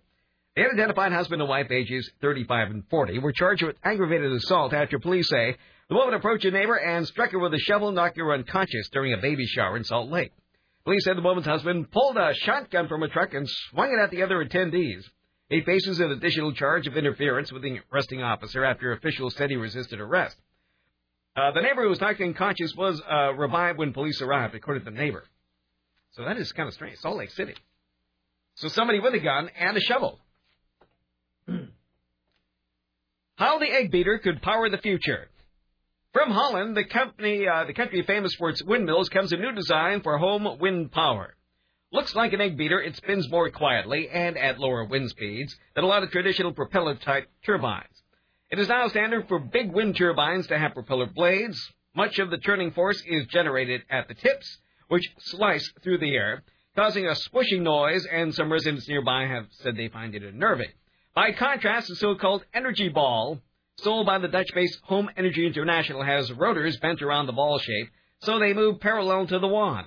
This generates less noise. A small wind turbine has to be silent, otherwise it's annoying to the community. The noise from the energy ball is always less than the sound of the wind. Do not taunt energy ball. Mm-hmm. And what's more, the device continues to work even when the wind speeds dip below, say, 4.5 miles an hour, whereas the average turbine roughly needs twice that wind speed. This is like that story we had yesterday about some 12-year-old that's created some super thing of the future that's going to harness the sun or whatever. So the energy ball constricts the wind, thereby causing the pressure to drop inside its balls. This sucks in air following around the ball and helps turn the roller blades. Because of the sucking action, the turbines use more of the wind and can therefore be 40% more efficient than a propeller-type turbine. To what extent are you reading this word for word from the article? All of it. It's a scientific journal. Can I see that for just a moment? Would you like to try it again? And it's from Fox News, of course. That's fantastic. So I left out parts of it because I didn't want it to be too confusing. All right. You know what it is. It is the this sucks in air flowing around the ball. Mm-hmm. Because of this sucking action. That's great. Thank you, Fox News. All right. That's wonderful. All right. By artist representation of the balls. Says this photograph. That's wonderful. Excellent. The ball's around. Here's Tim Riley. Some of the missing people in the Hurricane Ike area may have been swept out to sea. Now, weren't these people warned? And why should we be looking for them? Well, weren't they told they were going to face certain death? Uh-huh. Or at least certain inconvenience. Well, apparently 6,000 refused to leave. The death toll is remarkably low so far, and that's because all these people are missing. They were probably swept out to sea, and this is after they denied to listen to the evacuation orders. And the number of people missing after the storm, the death toll already stands at 16, is fluctuating. Search and rescue crews cleared out after plucking survivors around Galveston and the devastated peninsula. Authorities are relying on the Red Cross workers and beach patrols to run welfare checks on people whose relatives called and, well, they said, please knock on somebody's door. We don't know what's out there in the winds. Searchers weren't looking for bodies. They were looking for survivors. As the hurricane closed in, the authorities estimated that 90,000 people ignored the orders. 90,000 people? I guess so. And another 6,000 refused to leave. Nobody is suggesting that tens of thousands died. But all these people are missing. So wait, so they were there, now they're not there, and now nobody knows, like, the deal. That is correct. All right. So doesn't it... Well, there's one of two options. Either they were just swept out to sea after being told to leave and then deciding they didn't want to do that, mm-hmm. or they're all just up with Jesus and Kirk Cameron right now. Oh, that could be just too. Leaving empty cars behind on the superhighway by the dozens. All right. Morgan Stanley, the second largest independent U.S. securities firm, may be bought out by the Chinese. Well, they have a lot of money. China's state-controlled fund may buy as much as 49% of the New York-based investment bank, but declined to identify just how much is going on here. Morgan Stanley, led by Chief Officer John Mack and part of the Goldman Sachs Group, is the biggest U.S. security firm. It tumbled the most ever yesterday as a deepening credit crunch fueled concerns about funding sources. Morgan Stanley shares plunged 42% this week, and that was after the Lehman Brothers went down the drain. Morgan Stanley may be looking for a suitor, says Roger Lister, a credit analyst, but I'm not sure whether a merger with the bank can solve the problem. So why not with the Red Chinese? They're really? Communists. Really? I was thinking, how could that possibly end badly for us? A Swiss gastronomist has stirred a controversy in the tranquil Alpine Republic after announcing that he will serve meals cooked with human breast milk. Oh. The owner of the Storchen restaurant at the exclusive Winterthur Resort. We'll improve his menu with local specialties such as meat stew, various soups and sauces, and mother's milk. It doesn't, first of all, it doesn't really seem like meat stew can be a local specialty anywhere. That seems like calling a bowl of meat a local delicacy. The Food Control Authority in Switzerland was initially confused by the apparent loophole in local legislation regarding the use of human milk, and it wasn't clear whether it would actually be banned from serving this. The secret ingredient is mom. Humans as producers of milk are simply not engaged in the legislation. Yeah. They're on a list of approved species, such as cows and sheep, but not on the list at restaurants. Well, okay. They also banned milk from apes and primates. This is a good time to take a break. Take a break, come back after this. More from Tim Riley around the corner. Later on, we will have CNN radio correspondent Bob Costantini joining us with the top 5 songs that spell things out. Glorious Bastard of the Week, and so forth. Stay there. It's the Rick Emerson radio program.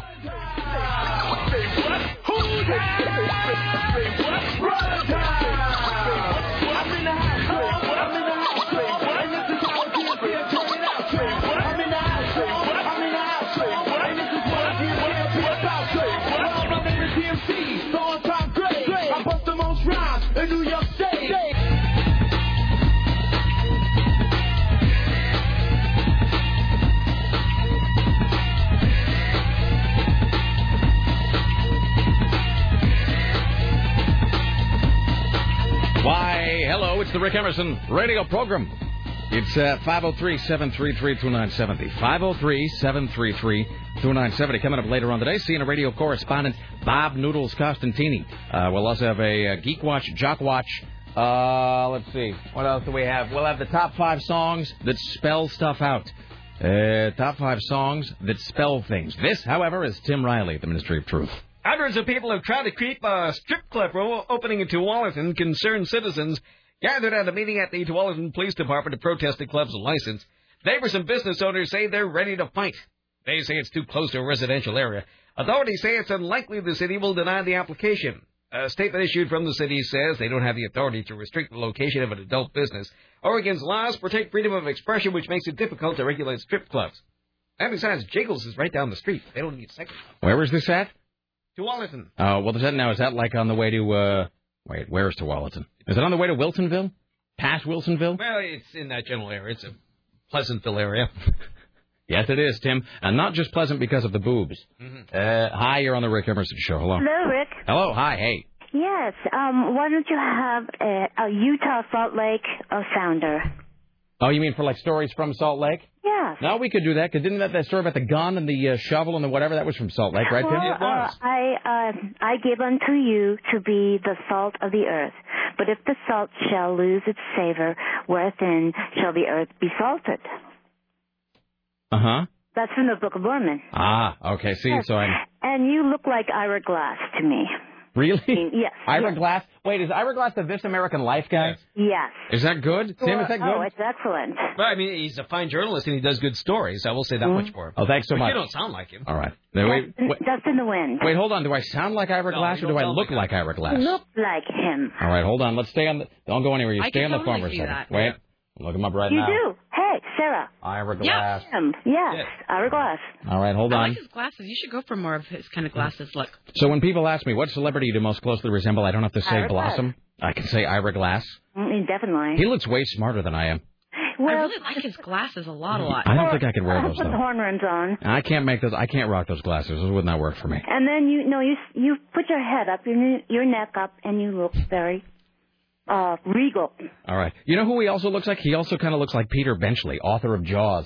Oh, yeah. Oh, really? All right. All right. Thank you so much. Thank you. Bye. All right. Appreciate it. All right. So we started off with a watch suggestion. We went through quotes from the Book of Mormon, and then we ended up with me looking like This American Life host, Ira Glass. I guess I could see that. Here's the thing. I don't really know much about him. Is he British? No, he's American. But doesn't he look British? He looks British. I wouldn't know. He looks unbelievable, especially this one where he's sitting there with his arms crossed. He's sitting there with his arms crossed, and maybe the British look derives from like the fact that he's got his shirt unbuttoned like halfway down his chest and no shirt underneath it. Well, it kind of almost has like a Jarvis Cocker look too. I could see that. He does look very British. All right, which is sort of an odd thing when you think about it. Like, what makes somebody look British or not? Mm-hmm. That's a whole lot of weird random. All right, well there you go. Ira Glass and or Blossom and or Richard Belzer and or what's his guts? Richard Dreyfuss, like Richard Dreyfuss around the Jaws era. All right, here's Tim Riley. Another Utah story from Payson. Gary Coleman is heading to a Payson court at the end of the month to face reckless driving charges and disorderly conduct, too, after running over a Spanish fork man at a bowling alley. On top of the criminal charges, Colter Rushton, the man whom Coleman allegedly hit, is suing the former different stroke star for medical bills, pain, and suffering. Coleman is claiming he was attacked paparazzi-style for photographs at the bowling alley by Rushton. Rushton claims he was just a fan trying to get a picture. Coleman has yet to be issued a summons to appear in court. First of all, A, does it seem unlikely to you, as it does to, I think, everyone with a brain, that the paparazzi would be rushing Gary Coleman anywhere right now? Yeah. And especially at a bowling alley, and especially at a bowling alley in Payson. I think any one of these things makes the story ever so slightly unbelievable. All three of these things make it just flat-out absurd. So there you go. Here's Tim Riley. So let's talk about the economy, because that's what's on people's minds. Everyone wants to talk about the economy, Tim. So far, the Dow is going back up, but it fell nearly 450 points yesterday. Ken Shreve of Investors Business Daily offers his thoughts on the government bailout of AIG. Unfortunately, it was a move that was needed. AIG has exposure all over the world. Of course, it's a Dow component, so it carries a lot of weight in the market. And apparently, they needed about $85 billion, $90 billion in cash almost immediately. Well, you might as well give some advice. Every other talking head is. It's really about protecting capital, so you don't want to watch small losses turn into big losses. And raising cash right now and getting out of the market's way is a very, very sound strategy. So Donald Trump, who really is nowhere near as successful as he claims to be, is giving everyone advice. Here he is called a financial guru. He's blaming just about everyone for the recent turmoil on Wall Street. A lot of people were making crazy deals, and you can blame everybody, even the regular consumer that went out and bought a house and got a mortgage that was ridiculous. We call them exploding mortgages. But you can really blame a lot of people, and I guess you can maybe just blame the Times. The New York Times? Thanks so much for that penetrating insight. Donald Trump, brain, he really, he's the living embodiment of that. Just keep saying that you're an expert on something long enough, and then suddenly everybody begins to believe that it's true. It's a Jedi mind thing he's doing there. I don't understand. So he's not successful? Because when I was in New York and riding my bike up the West Side, every single building that I looked at said, Trump Industries for, blocks and blocks. Does he own, a billion buildings? Well, he puts his name on stuff, but then it always seems to go bankrupt. That's the deal. It's like he sort of... these huge office buildings, these enormous, and it was just stack after stack of them for blocks and blocks. So I'm I was kind of confused because I didn't really know exactly what it is he does. Yeah, that was the other thing, is I think a lot of people have said, what do you do? He's the sort of Mr. Blackwell of the finance world, I think, and the people are a little unsure about where he comes by this. But, he certainly has his name on a lot of buildings and he owns a lot of stuff. But it does seem, especially a couple of years ago, for every 6 months, you would see a story about how he was having to file for chapter whatever protection from something or other. Yeah, he's always over his head. Yeah, because he had 9 businesses that would go under. So, I don't know, maybe he's just always one step ahead of bankruptcy. Maybe he just opens stuff faster than they can take it away from him. He gets a second chance every day. He really does. All right. Well, you know what it is? Donald Trump is just like that thing we were saying yesterday about how when you're broke, nobody will ever give you anything. As soon as you're rich, suddenly everybody can't wait to buy you lunch. So now that Donald Trump loses billions. And when you think about it, this Donald Trump thing is sort of a microcosm of this whole financial situation right now. As I was saying, if you run some taco stand, you lose $25,000. The government's not going to come in and give you $100,000 to keep running the taco thing. You lose $1 billion in some bank because you can't quite run it properly. Government can't wait to give you money. Cannot wait to give you a handout. So it is with Donald Trump. You just know some guy, some private citizen files bankruptcy. They're effed for 9 years. Donald Trump just loses billions of dollars. And they just keep letting him put his name on skyscrapers. The whole thing is very mystifying. He's saying now's the time to buy a house. The money is already there. Go out and make a deal. The banks want to unload their stock. They have thousands and millions of houses. Go out, see what they have, get yourself a great house. They will give you financing. Does this seem like shrewd advice to you, Tim Riley? That part, yes. Okay, all right. I don't really know. I have to run everything by you because you're sort of my financial filter. You want to buy low, and right now it doesn't get any lower than it is now. Now, do you believe we're at the bottom? No, we're pretty close to it. Do you believe the bottom is in sight? Yes. Yeah, that was a whole discussion last night on Larry King about whether we are closer to the bottom than we are the top. That's not great knowledgeable advice from Donald Trump. Everybody knows that. That's what I'm saying. It's elementary, right? But the other guy was Donald Trump. Because it's Donald Trump saying it, it's like gospel. And it was some other guy, and his name escapes me. You know what I'm talking about? That guy was on Larry King, bald head, pink tie, glasses. Looks sort of... looks a little bit like an alien gray, but seemed to know what he was talking about. He was sort of like an alien meets Mr. Clean. So that was the guy last night. And then next to him was Dave Ramsey. And I do like Dave Ramsey. You know, he's sort of a likable guy. But Dave Ramsey, his whole shtick is that he's like, you know, he's like just a country boy. And, you know, and so they were talking about whatever. And, you know, Dave Ramsey go, well, you know, we're going to get through this. It's always darkest before the dawn, Larry. And if I were you, I'd be putting all my money in hog bellies or whatever, you know, whatever his advice is. But his whole thing is just, you know, to relax. And he always says a lot of things like, well, what you want to do, first of all, when you're facing bankruptcies, this is really the way that you make it in this world, is you just come up with a bunch of homespun garbage that doesn't really mean anything, but that sounds like really deep.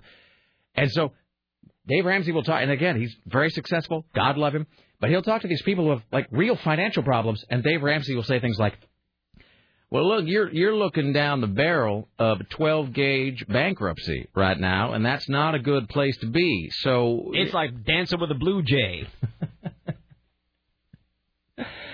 You know, declaring bankruptcy is like, you know, it's like wrestling with a pig. You know, you get dirty, and the pig likes it. And so really there's... picking your teeth with a threshing machine.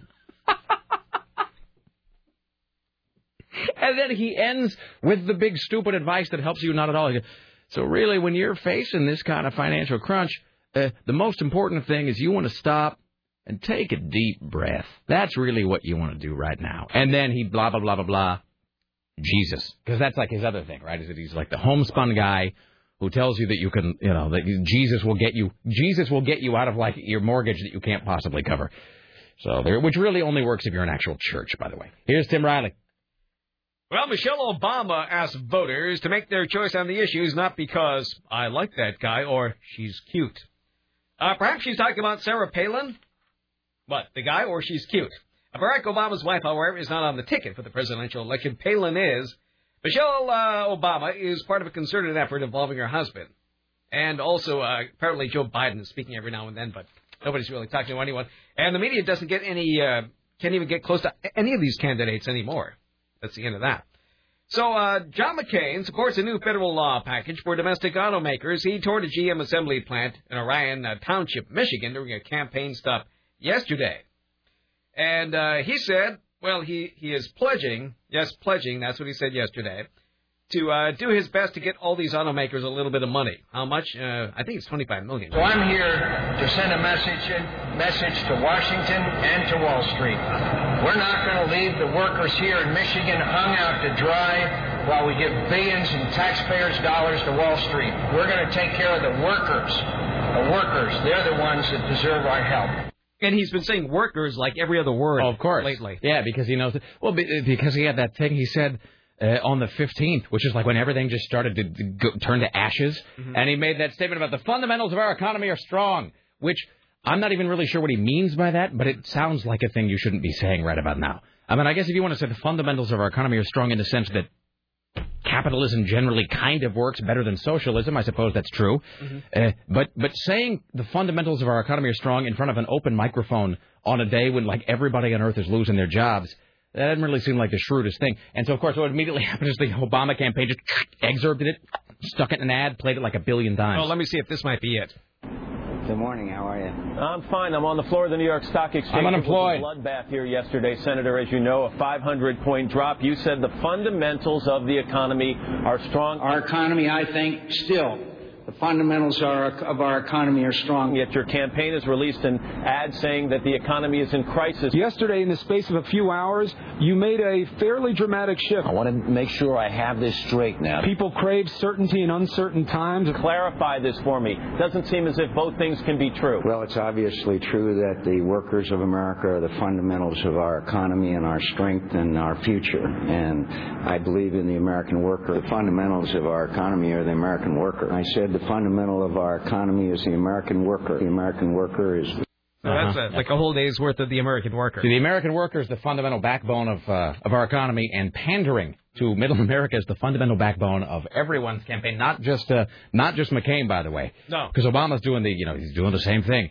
He's out there, and he's... Have you noticed this, too, with Obama, that depending on where he is, the shirt sleeves are either down or up?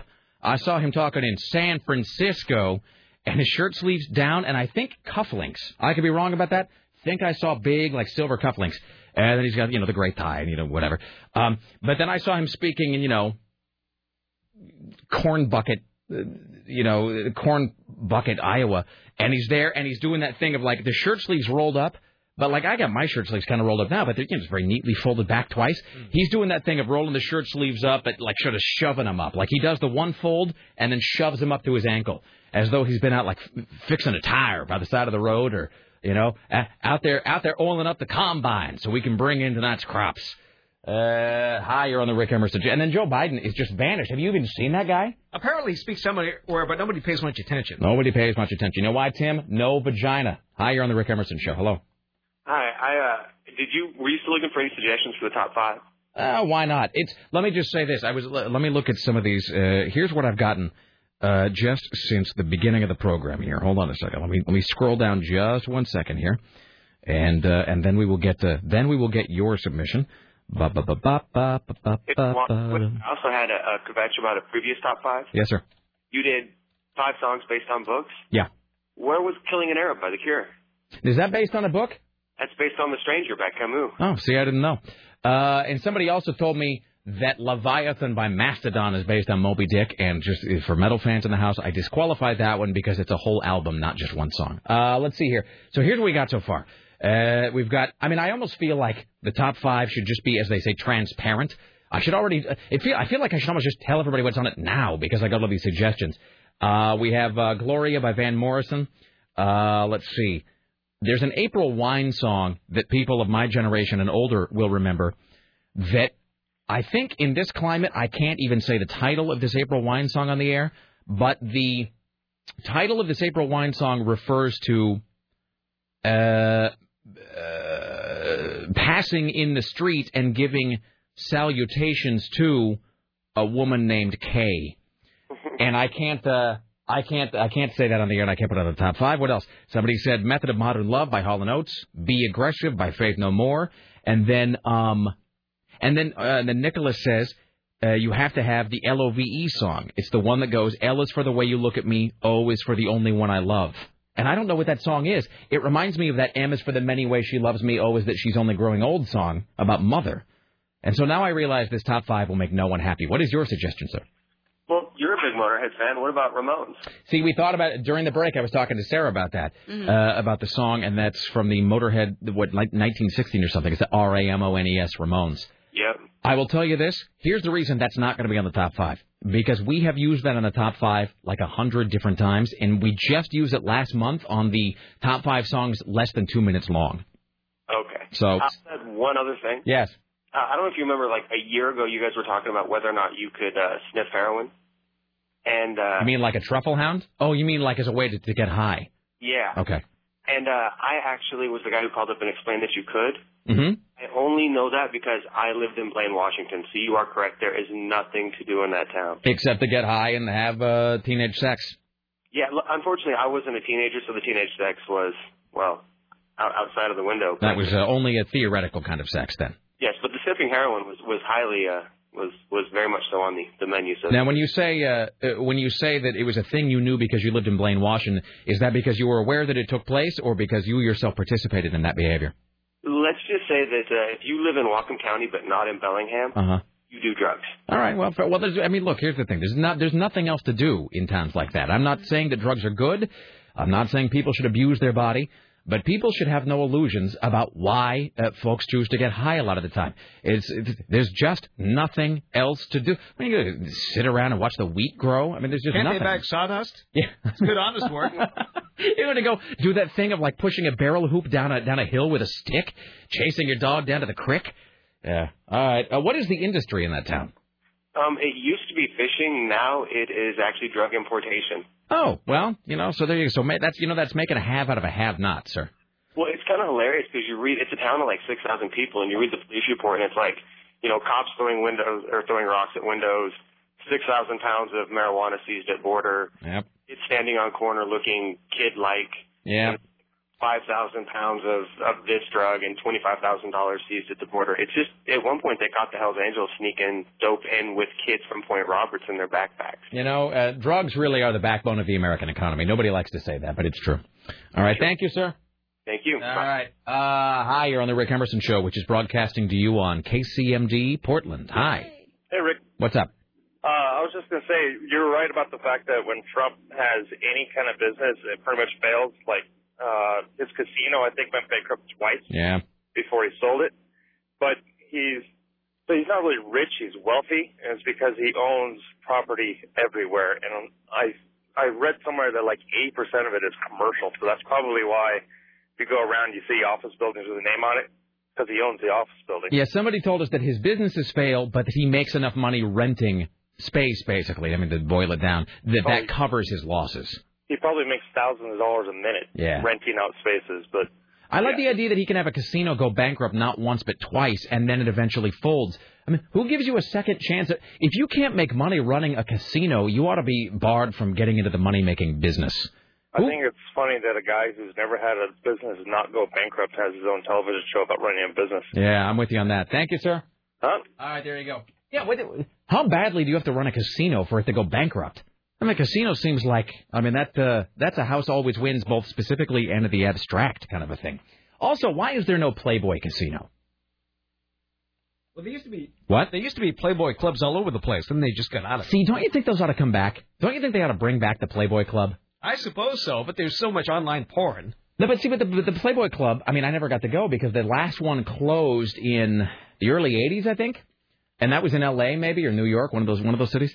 But the Playboy Club, that was a thing big in the 60s, right? We had to do a whole, like, sort of, maybe that could be the next listener party. You could be Hugh Hefner in a smoking jacket. I was tempted. I will not be in a Playboy Bunny outfit. For one of our... Just I think you're putting that out there. I'm laying that on the line right this second. I will say that for one of our past Halloween parties, I almost went as Hefner. But the reason I didn't is because I figured that... And it never happened, actually. I always figured there would be 10 other guys dressed as Hugh Hefner. And, of course, it was never the case. There were never other guys dressed as Hugh Hefner. But it was always my fear that there would be. And so I had the whole thing, like bathrobe, the whatever that thing is, the ascot, the pipe, the whatever. And I'm like, oh, no, there's going to be a bunch of guys dressed as Hefner. And then there never is. There's always but every time I go as anything else, there's 10 of those guys. Hey, I'm going to be a Droog from Clockwork Orange. 9 other Droogs. You know? There's never a Hefner. Hey, don't you think that Edward Norton would make a great Hefner? I suppose so. People say Robert Downey Jr., but I see Ed Norton. I think Ed Norton really ought to play the Hefner. But there ought to be a Playboy Casino, and I don't know why there isn't, and the Playboy Clubs ought to be brought back on a very limited basis. Because the Playboy Club was just, and all I really know about it is stuff I've seen in documentaries, and that Hefner has that kind of whitewashed but still entertaining documentary called Once Upon a Time, narrated by James Coburn. And they talk about the Playboy Club, and the Playboy Club was just a nightclub. That's all it was. It wasn't a strip club. There was no nudity. It was, I have to say this. See, people, I think, who grow up now or look at Playboy now, they just look at Hefner and they see he's the guy with all the blonde girlfriends. And I love Hugh Hefner. I love Playboy. And that life is certainly his to live as he chooses. He's given and given and given. But he does that thing now, just hanging out with the 7 blonde girls, and it, sort of becomes almost a self-parody in some ways. Whereas Playboy, for a long time, people don't really remember this, was very sophisticated. Playboy was about being, I hate the word suave, but kind of like this sort of culture, it was a very cultured kind of thing. And it was all about the right glass of scotch and the right kind of steak and the right stereo system and whatever. And the Playboy clubs... Again, they weren't strip clubs at all. You would go there, and it was just a nightclub. And there was always live jazz at every Playboy Club. They had great red meat, like the great steak. They had great liquor. And when you would go in, your membership was a key. Didn't open anything, but it was a key. That was your membership card. And then, of course, they had the girls in the black and white, the black satin and white, cottontail bunny outfit things serving your drinks. But that was really it. That was their only sort of sop to the girl thing. They didn't have any strippers or anything. And it was really, Inglourious Steinem was a Playboy Bunny, by the way. And it was a really very cool thing. And then it went away because it was viewed as being sort of old-fashioned in the 80s. I think that could make a big comeback right now. So, Hef, you got it on that. Here's Tim Riley. So let's go back to talk about this election, shall we? Because that's what's on everyone's mind. Sarah Palin is going off script, or so they tell us. Mm-hmm. For the first time of the campaign, Sarah Palin took questions from a crowd at a rally. She took questions from a cloud. She took questions from a cloud of nanobots. What do you want? Hello, Tim. Hello. Something in your throat? Yes. In Michigan, she was asked about an issue she and John McCain do not agree on. Have you been able to convince the senator on drilling in Anwar? I'm still working on it. And the next question is... This town hall meeting is adjourned. Yeah, well, we won't answer questions. It's hilarious. Not that everyone was already put there on purpose. Sarah responds to a question in Grand Rapids about balancing a family and elected office. And I was pregnant when I was the governor, and they asked, how are you going to be the governor and have a baby in office? And I said, the same way that every other governor has brought up a family, had a baby in office. Granted, they were men. She's a woman, and I'm a woman, and I had 5 children. She has 5. There's so much in common. It's mind-blowing. She responds to a question on her foreign policy credentials. If we are so blessed as to be sworn into office as your president and vice president, certainly we'll be ready. If you want specifics with specific policy or countries, go ahead and you can ask me. You can even play Stump the Candidate if you want to. I'd like to play Stump the Candidate, Tim. What? What countries would this be about? I don't know. You were going one way and I was going a whole different way there. And neither was, you know, I do like the idea that you can ask me, not like I'll answer or I'll tell you. You can ask. I can ask to be taller and richer and whatever. I can ask to have, 5 different arms so that I can drink more coffee at once. Not going to happen. Also, telling there that she didn't actually say, if you have questions about specifics, go to our website where it's all laid out for you to see. They didn't actually offer that. Or go to the National Enquirer. Yeah, that's quite a few. That's what I'm saying. Lynn Cheney is backing up this woman. Absolutely. I think she was just a terrific choice on his part. She's been a breath of fresh air. Everyone is now so energized and interested in this election. I have a feeling that on October 2nd, when the vice presidential debate occurs, it will be the highest-rated debate of all time. Pardon me, stewardess. I speak jive. Lynn Stewart is out promoting her new book called We the People, the Story of the Constitution. Apparently, this is for children. When we study the past, I often think we fail to understand that these were people just like us. They had hopes and fears and challenges and virtues of various kinds and faults of various kinds. The human drama is what I try to convey as I tell these stories to children. Who is this? Lynn Cheney. Oh, I think it said Lynn Stewart. No. I was going to ask who that was. Lynn Cheney. Lynn Cheney, this is... She used to write pornography, not anymore. Lynn Cheney? Yeah. Not unlike Anne Rice? No. All right. It's 503-733-2970. Let's see here. All right, we'll just do these calls. Hi, you're on the Rick Emerson Show. Hello there. Hey, Rick. Yeah, next time you go to tap, you need to get some 1080 girls in bunny costumes. Next time we had the what? Huh? Never mind. Okay. The top 5, you need to have Respect by What's-Her-Guts. I can't remember her name now. This is a well-thought-out call, isn't it? Yes, I like the blueprint that you're following here. How you doing today, sir? What are you doing right now? I mean, other than calling. Yeah, what are you doing? Where are you at?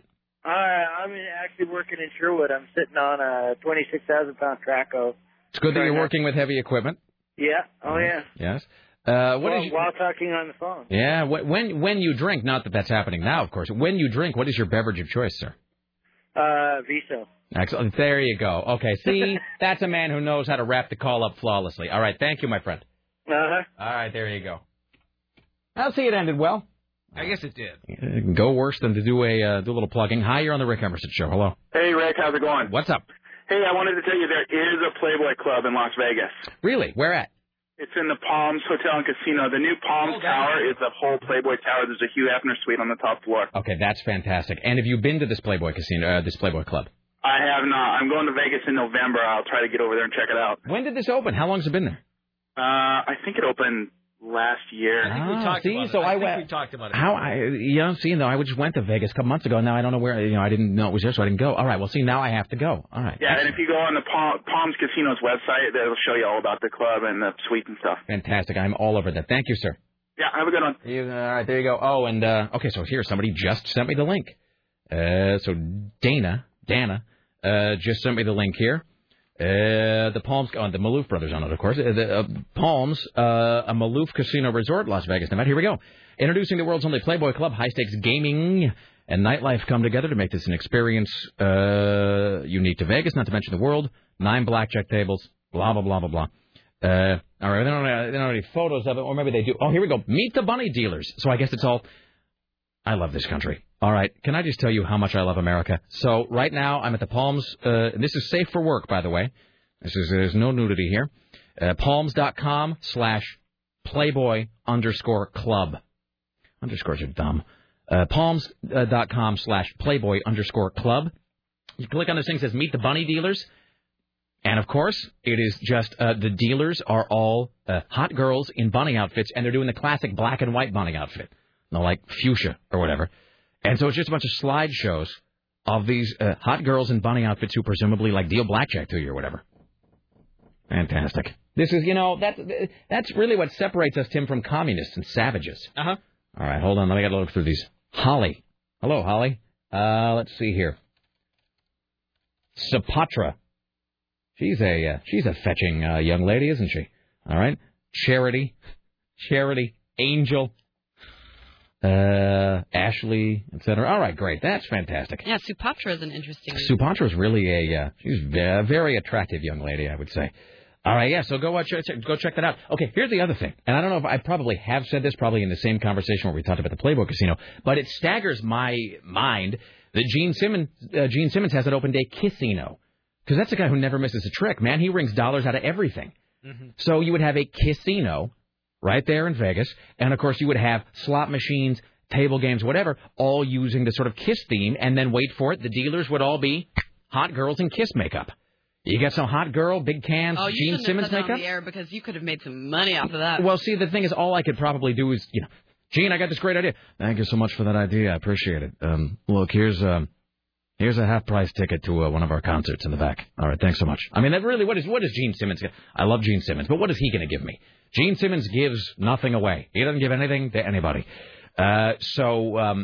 But they really ought to be doing a casino right about now. Because, you know, go to the Hard Rock Casino. And the Hard Rock Casino, which is actually, the Hard Rock Casino is kind of lame.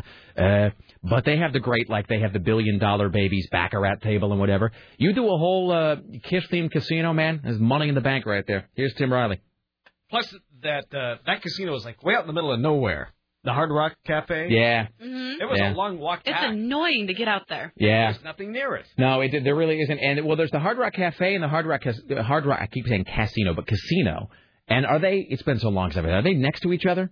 I think the same thing, aren't they? Is the one with the big, is that with the huge neon guitar? Yes. Mm-hmm. Yeah. I got a picture of myself, because, you know, I'm a dude, in front of the big neon guitar at the Hard Rock Casino. But it's not, I mean, it ain't all that. You know, one of the little displays they have there that is pretty great is female fan letters written to Rod Stewart, which are all great and sort of creepy. But you know, that casino's all right, I suppose.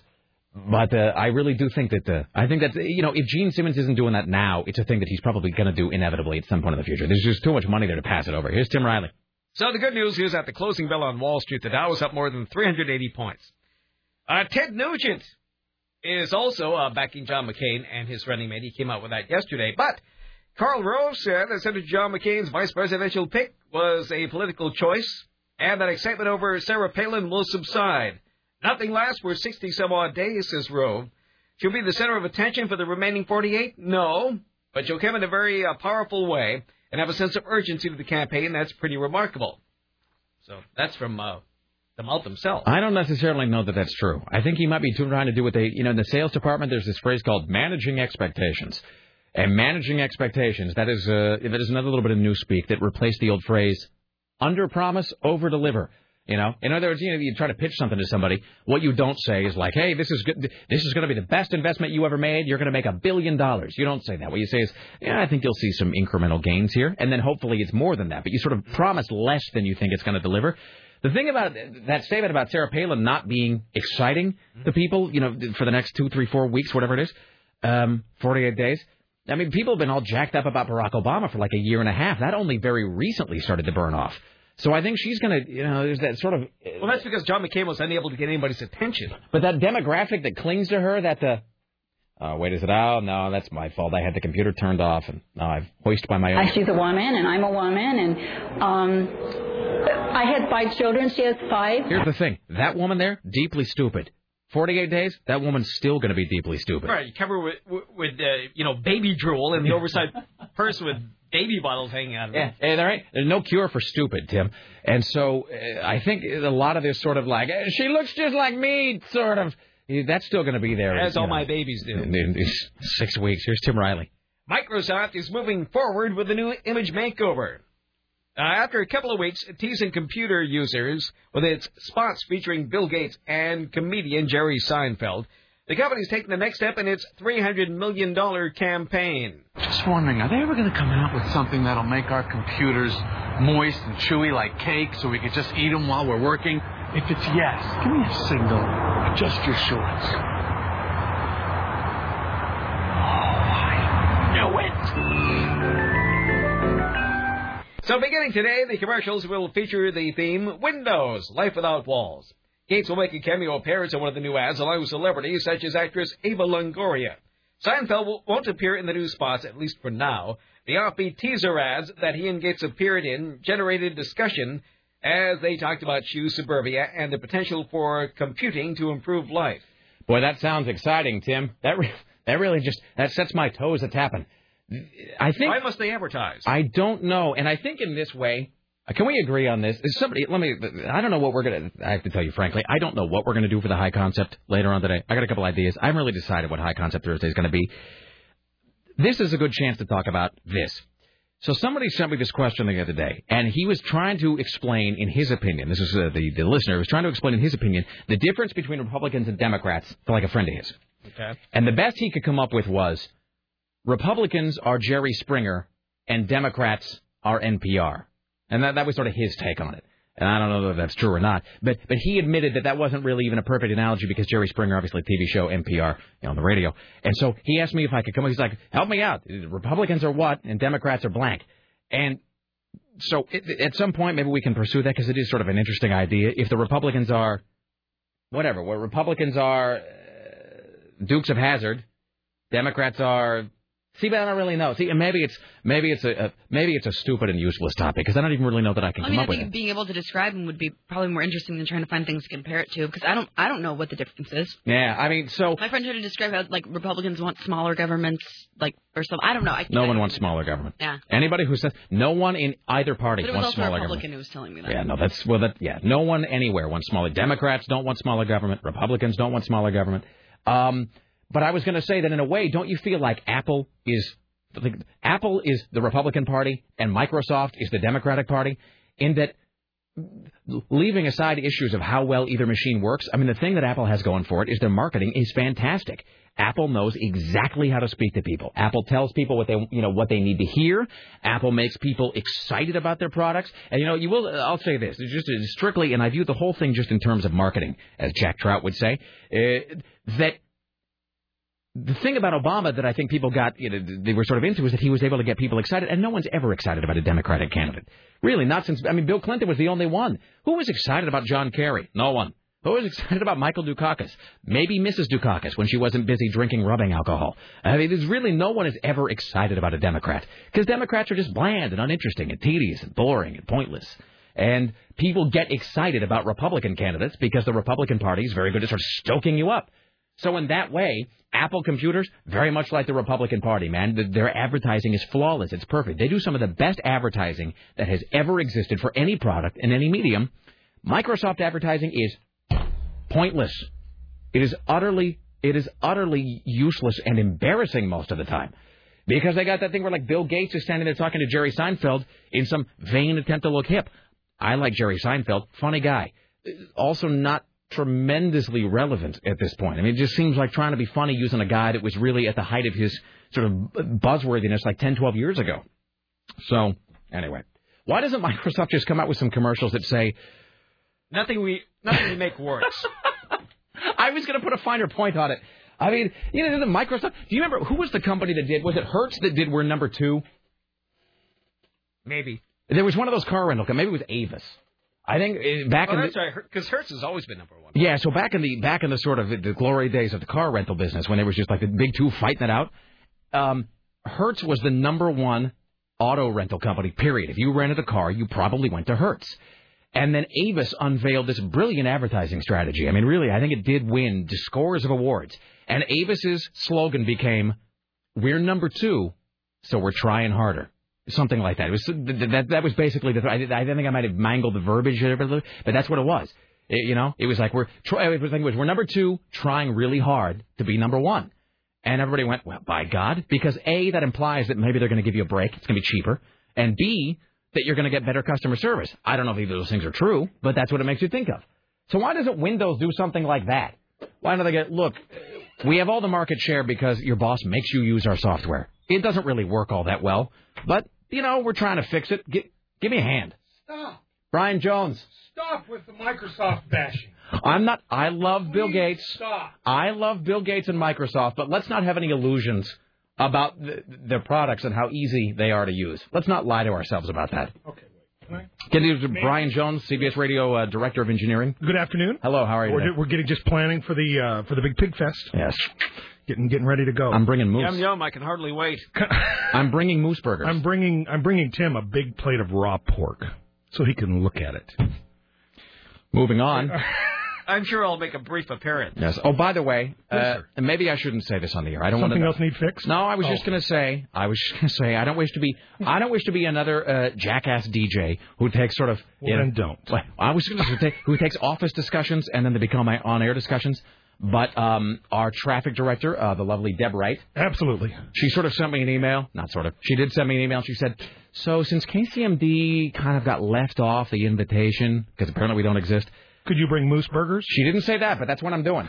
That's how we're pitching in. But she said... Oh, God, do I have to bring something now? No, but she was... You know, don't get me wrong. Sarah, it will be good enough if you just bring yourself. Okay, thanks, Brad. And I love Deb Wright, and I'm not saying that in an Eddie Haskell kind of way. Because you know she's probably listening. No, and right? She, you know what? She really is like one of the indispensable links in the chain that is... I mean, without Deb Wright, things fall apart. So I really do love Deb Wright. For a long time, she and I worked very well together. But she said... So I know that you guys kind of got left off the invitation, but you're all very social people. Could the AM 970 people at Pigfest, could you guys be in charge of maybe... Wait for it. Not just entertainment, Brian. She said, could the AM 970 people kind of... Could you guys maybe come up with and then maybe be in charge of running some games for everybody to play? What? I know. Like, what, are we going to have sack races? I'm going to speak to her after the show and let her know that A... We do love and value her as a coworker, a colleague, really one of the best traffic people I've ever worked for. That B, we're bringing moose burgers. That's what I'm contributing. And C, it would be a miscalculation of almost indescribable proportions to put us in charge of anything involving fun and frivolity and sociality or organization with our coworkers. So were the rumors true? Is it in fact a dry barbecue? It is not a dry barbecue. The engineers are doing their part, and we're bringing non-dry beverages. No, really, nothing involving radio is ever dry because they know that no one. I was kind of surprised at first. Yeah, no offense, they know no one would come. I mean, I'm sure you're going to be barbecuing a great pig and all, but there's no booze. Nobody will show up. So, all right. So, did you have an observation about Brian? You know, I did. I just want to say while you're Microsoft bashing, and not that I'm a huge defender of Microsoft, but two quick anecdotes. Yes. Am I interrupting the news? Yeah, but I do that all the time anyway, so go ahead. I mean, Tim's over here writing more news, so... That's okay. So two quick things. Yes. Those lovely Apple commercials made me go buy a Mac. Good for you. And what I found was that not ever having used one, it was extremely difficult for me to learn how to navigate the software. Now, is that because... That's because you're coming from a Windows background. Right, exactly. So that's exactly the same thing that a Macintosh user is going to experience when they go to Windows. Somebody who's been an Apple user all their life is going to make that argument about Windows. Fair enough? No, the Mac works the first time. Okay. Well, let me just because here's the thing, we're entering nerd fight territory here. Right. So I need to lay out. I don't want to get in a fight with anybody. No, it's fine. You know what it is? This you're talking to the core right here. You know this cume to core out there in the audience. This is where the audience lives. I get it, and the phones aren't ringing yet. So I will say this. Let me say a couple things. One. I use Windows and always have. I will say that I really, Steve Jobs and Bill Gates are both heroes of mine for different reasons. Yeah. Steve Jobs, great, very forceful personality, helped to, if not create, push through a lot of innovations, great marketer. Bill Gates, obviously, somebody once said, if you are a true, it was like one of those, you might be a redneck if. They said you might be a nerd if you know why Bill Gates is both the best and worst thing to ever happen to computing. Here's my thing about Windows and Microsoft. I've used Windows my whole life. Used Mac sporadically. Yeah, yeah. I've used Windows my whole life, but it's like Windows just never met a piece of software or an operating system they didn't like to bloat up past the point of usability. See the new version of Microsoft Word, which I know we all had to install here, which, and I don't mean any disrespect to the IT department, to you, to Troy. That's a terrible piece of software. It's awful. I mean, give me like my Word Perfect 2.0. I'm good to go. Can you just use Notepad? Seriously. Would you really? If you could just give me like maybe not Notepad, WordPad. How about spell checking in Notepad? That would be great. You give me WordPad. Give me something that prints what's on the screen. I don't need a talking office supply to come up and tell me how I'm going to write something that's formatted for a barrister in Bristol. Yeah, yeah, doesn't really work. Yeah, so. No, I don't want to make this into a Mac bashing thing because I really I have a MacBook Pro, love it, absolutely. And I do have a Windows laptop at home because there's no Quicken for Mac. Yes, there is. Wait, it's crap. It is crap. I mean, Quicken doesn't make anything good for Mac, so therefore I am forced to do it on a PC. Yeah, I found that out the hard way. Yeah. Yeah. So second is. Everybody's down on Microsoft Vista, Windows Vista. Yes. We were at this Microsoft doc. Does anybody care? Can I just ask that? I would say I care. Tim cares. Sarah doesn't care. Are there knobs clicking off out in on radio? No. Here's the thing, because we broadcast to an audience that a lot of women who listen, a lot of guys who listen. Yeah. A lot of geeks, nerds, whatever, who listen. So everybody with a Y chromosome right now is actually telling everybody, no, shh, quiet, listen. I got stopped at the Home Depot this morning at 7 o'clock. Mm-hmm. Mark at the Depot. Dave at the Depot. Oh, God. Some guy, big fan, stopped me. He said, hey, you work for CBS Radio? There's a dozen of us here. We listen to Rick all day long. All right. Hello. How's it going? Yeah. Anyway. Were you at a Microsoft conference? Well, it wasn't really a conference. It was just kind of a dog and pony show that Microsoft did. They invited us, one of their local training vendors. Right. And they did this study, and I think it was Microsoft Colorado or Microsoft. It was some... Like a code name? Yeah, it was under the guise of showing people the next generation of Windows operating system. Maybe you've heard this already. Oh, yeah, no. And it was really Vista. It was really Vista. It was like the Pepsi Challenge. Right, exactly. And so, there's just a lot of misconceptions about Vista. No, that's a fair point. I would say we made this comparison the other day, and then Sarah's going to yell at me for being overtime. I know it's my fault, and I'm sorry for just barging in. No, that's all right. We made this comparison the other day that Microsoft and its applications are like the government in that every year, it gets bigger and bigger and bigger, despite their claims that they're going to streamline it. And every year, you have to get a whole new bunch of stuff, like politicians or service, like patches and service updates, to fix all the stuff that was wrong with the last version. Well, and they're going to know that last version sucked. Yeah. We can admit it now. The last version blew. This new version, that's all that. That's what it's all about. And part of the blame for the bloat and the crap that goes on in Windows goes to the developers of the applications that write to go on top of Windows. Yes. Our Audio Vault system that runs here runs on Windows. When's the last time we've had an ounce of problems with it? I know, it's a fair point. Right? So if you write good software, it'll run on Microsoft. I'm just going to say this. Someday when I become sort of irremovable dictator of the whole world, the entire place is going to run on an Altair. There you go. I'm thinking just an abacus. Yeah, there you go. Brian Jones, ladies and gentlemen. Thanks, everybody, for letting me intrude. Take a break. We'll come back after this. Tim Riley has more news for us when we return. Yes. If you're on hold, hang tight. We'll get your calls around the corner. Later on, we will do the top 5 songs that spell things out. We'll talk to Bob Costantini, High Concept Thursday, and more. Stay there. It's the Rick Emerson Radio Program.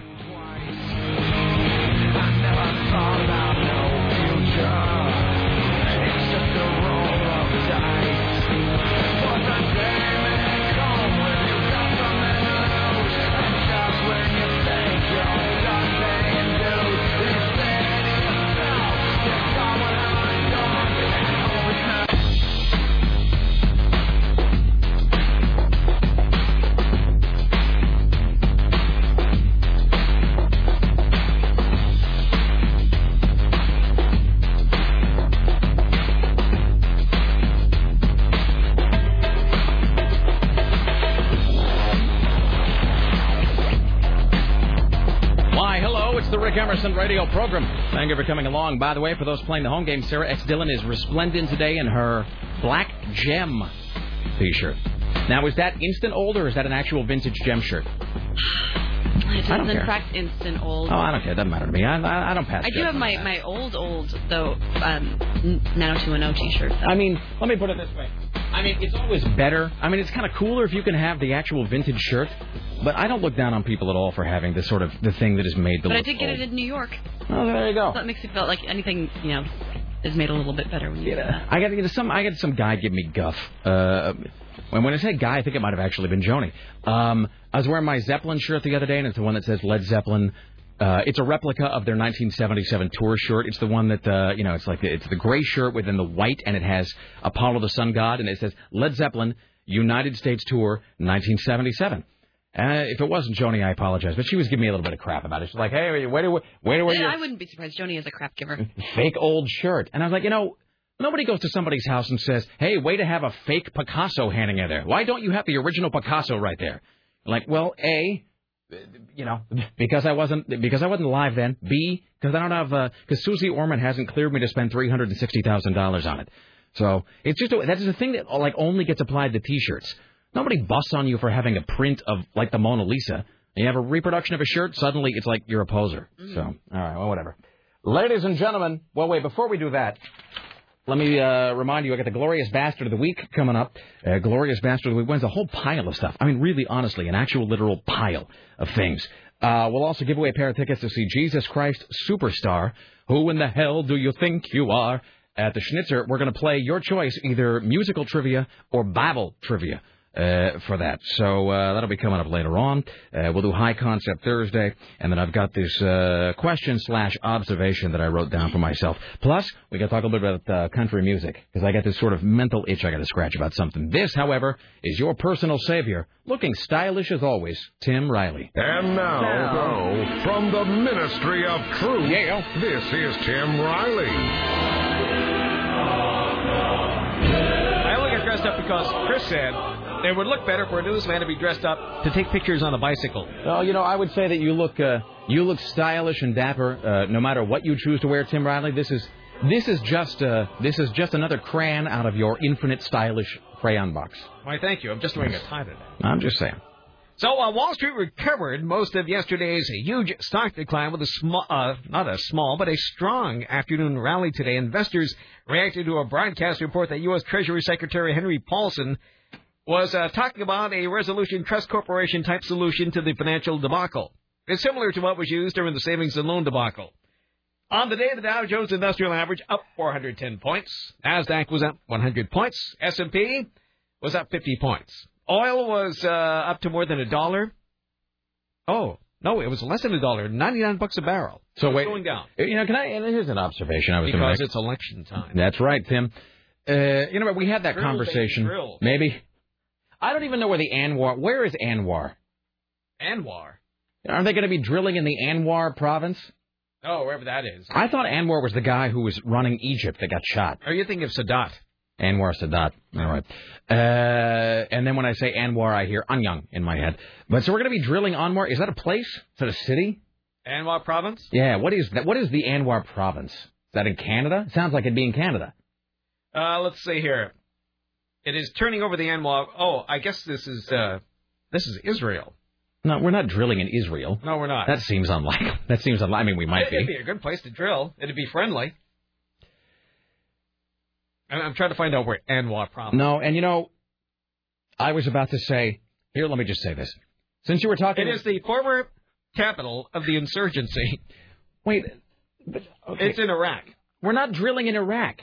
That's where the Anwar province is. But isn't that the place that they want to start drilling? I hadn't heard that. All right. You know, I don't even know. We're talking like 900 things here. This is the problem with an election year, is that so many of these stories get floated out there, and then in my head I lose track of all of them. I mean, like way more than I even, you know, than I normally do. And then I can't tell what we're talking about in terms of like anything. So let me just say this though. Speaking of. And I apologize in advance for this. But speaking about drilling in Israel, you know who's really, really hot? Is that that foreign minister in Israel? What's her name? It's Zippy Livni, whatever. Zippy Livni? that sounds fake now that I said out loud. Zippy Livni sounds like a clown name or something. She's the foreign minister, an acting prime minister. And I think she is what she would like. She was a protege of, I think, Golda Meir or something. But she's running for, I don't know, she's running for party leader or lead prime minister or whatever it is in Israel. Anyway, she's hot. That's all I want to say about it. And I got kind of this fatal attraction to Jewish girls anyway, but see the news today. She's gorgeous. So we're going to be drilling something or other, and I was working my way back from that into something. Right, I've given you every opportunity. So you were talking about the stock market sort of imploding and the bad and the whatever. But we had this discussion about a month ago when I was pointing out that it is this sort of liberal talking point that we're in the Middle East and that we're in Iraq for the oil. You know, get out of Iraq. I'm sick of us fighting wars for oil. And I was pointing out that clearly we're not there for the oil, because if we were, like, we just would have taken it, mm-hmm. and we wouldn't have been taking it in the shorts for so many weeks on the price of oil. Like, we wouldn't have been, gacked to pay $4.50 a gallon for gas if we were in fact getting the oil. And I do believe that oil is in fact 40 cents a gallon for the Iraqis. The Iraqis pay less than 50 cents a gallon for gas. We're still paying like $3 or something, and we're supposed to think that it's gone down a lot. So my question is, since gas is only 40 cents a gallon, if you were an Iraqi, wouldn't you take advantage of that and just fill her up and leave the country? It would almost be worth it. I would say if you are an Iraqi and you're paying 40 cents a gallon for gas, which I do believe is the price. The last time I checked, that's what it was. And what is the average price of it? What's a gallon of gas here in America? Average price right now? It's $3.70 something. $3.70. So it's still nearly $4. Mm-hmm. So they are paying about a tenth of what we pay. It seems like with the amount of money you're saving on gas as an Iraqi, you could probably buy an airplane and fill it and fly somewhere better. That's what I would. So I don't know why you wouldn't. Why you wouldn't just get out. But people obviously they have this canard that we're always, that we're over there for the oil, and the evidence sort of indicates that that's not true. But the other thing was, we're just over there to pump up the coffers of companies like Halliburton. Let me tell you, I own stock in Halliburton, and it's doing badly. Halliburton stock is doing poorly. It's not doing well. So the idea that somehow the whole war was created to make money for Halliburton, maybe that's true. But if it is true, it doesn't really seem to be manifesting itself in a decent price for the stock. So, I think we might just be in Iraq because George Bush isn't very bright. I'm afraid that might just be the bottom line answer. So, what do I know? Here's Tim Riley. So let's talk about these unstable air patterns across Oregon that are helping aerial wildfires move faster and behave erratically, threatening homes and forcing evacuations. The Royce Butte Fire west of Crescent is now at 381 acres.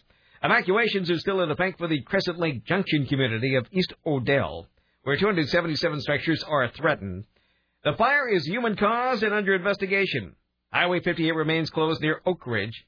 More than 58 structures are now threatened by the Gnarl Fire on the east side of Mount Hood. The lightning spark blaze started last month. We're still talking about a fire that's been going on for a month? Apparently so. It was contained on August 22nd, but it didn't last very long, all because of this unstable air. Then they're telling people to get out at Mountain Shadow Subdivision near Cooper Spur. Residents of the Snowbird Subdivision have been put on standby to get out.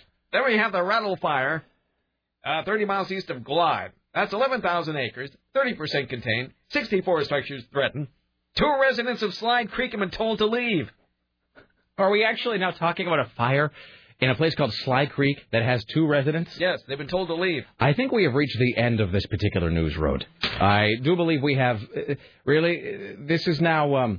This is now when everybody has left the arena except for one guy in the front row, and the band is still on stage playing directly to him. I think we can move on. Oh, by the way, okay, so here we go, Tim. Yes. ANWR is a federal game reserve in Alaska where they want to drill for oil. Anbar is a province of Iraq. No, ANWR is a province in Iraq. All right, I did my part. I read the email. We're moving on. And by the way, the line is Reuben James, you still walk the furrowed fields of my mind. It's Tim Riley. I think I've contributed enough talking about the Orange Moon today. Yes. Let's talk about this panel of glass that fell 50 floors before shattering on the ground in Midtown Manhattan. It happened at 3 o'clock in the afternoon at the Bank of America Tower across from Bryant Park. Apparently, a debris container fell, hit a glass facade, causing several pieces to fall. This New Yorker took a potentially deadly encounter in stride. I don't know. I think I'm going to have to get me a helmet and start walking around with it on because it's quite dangerous, it appears. So, but I mean, what can you do? We live in New York City. First of all, there's 2 great things there. One, I like any phrase that contains the series of words, gonna get me, I like that. Also, I like any phrase that contains the series of words, what can you do? Those are the 2 ways to my heart right there. Excellent.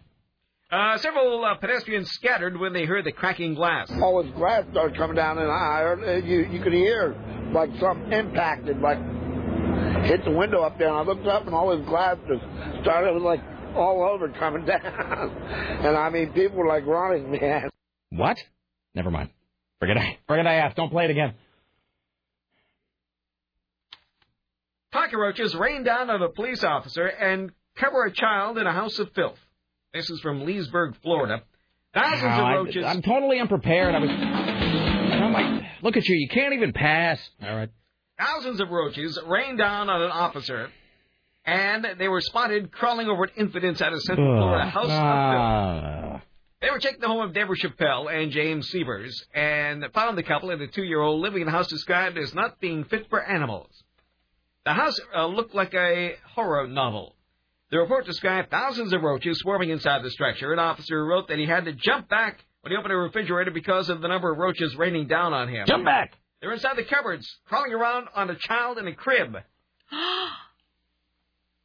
There is no ventilation inside the home, only 2 fans. There was a sickly smell surrounding the outside of the structure.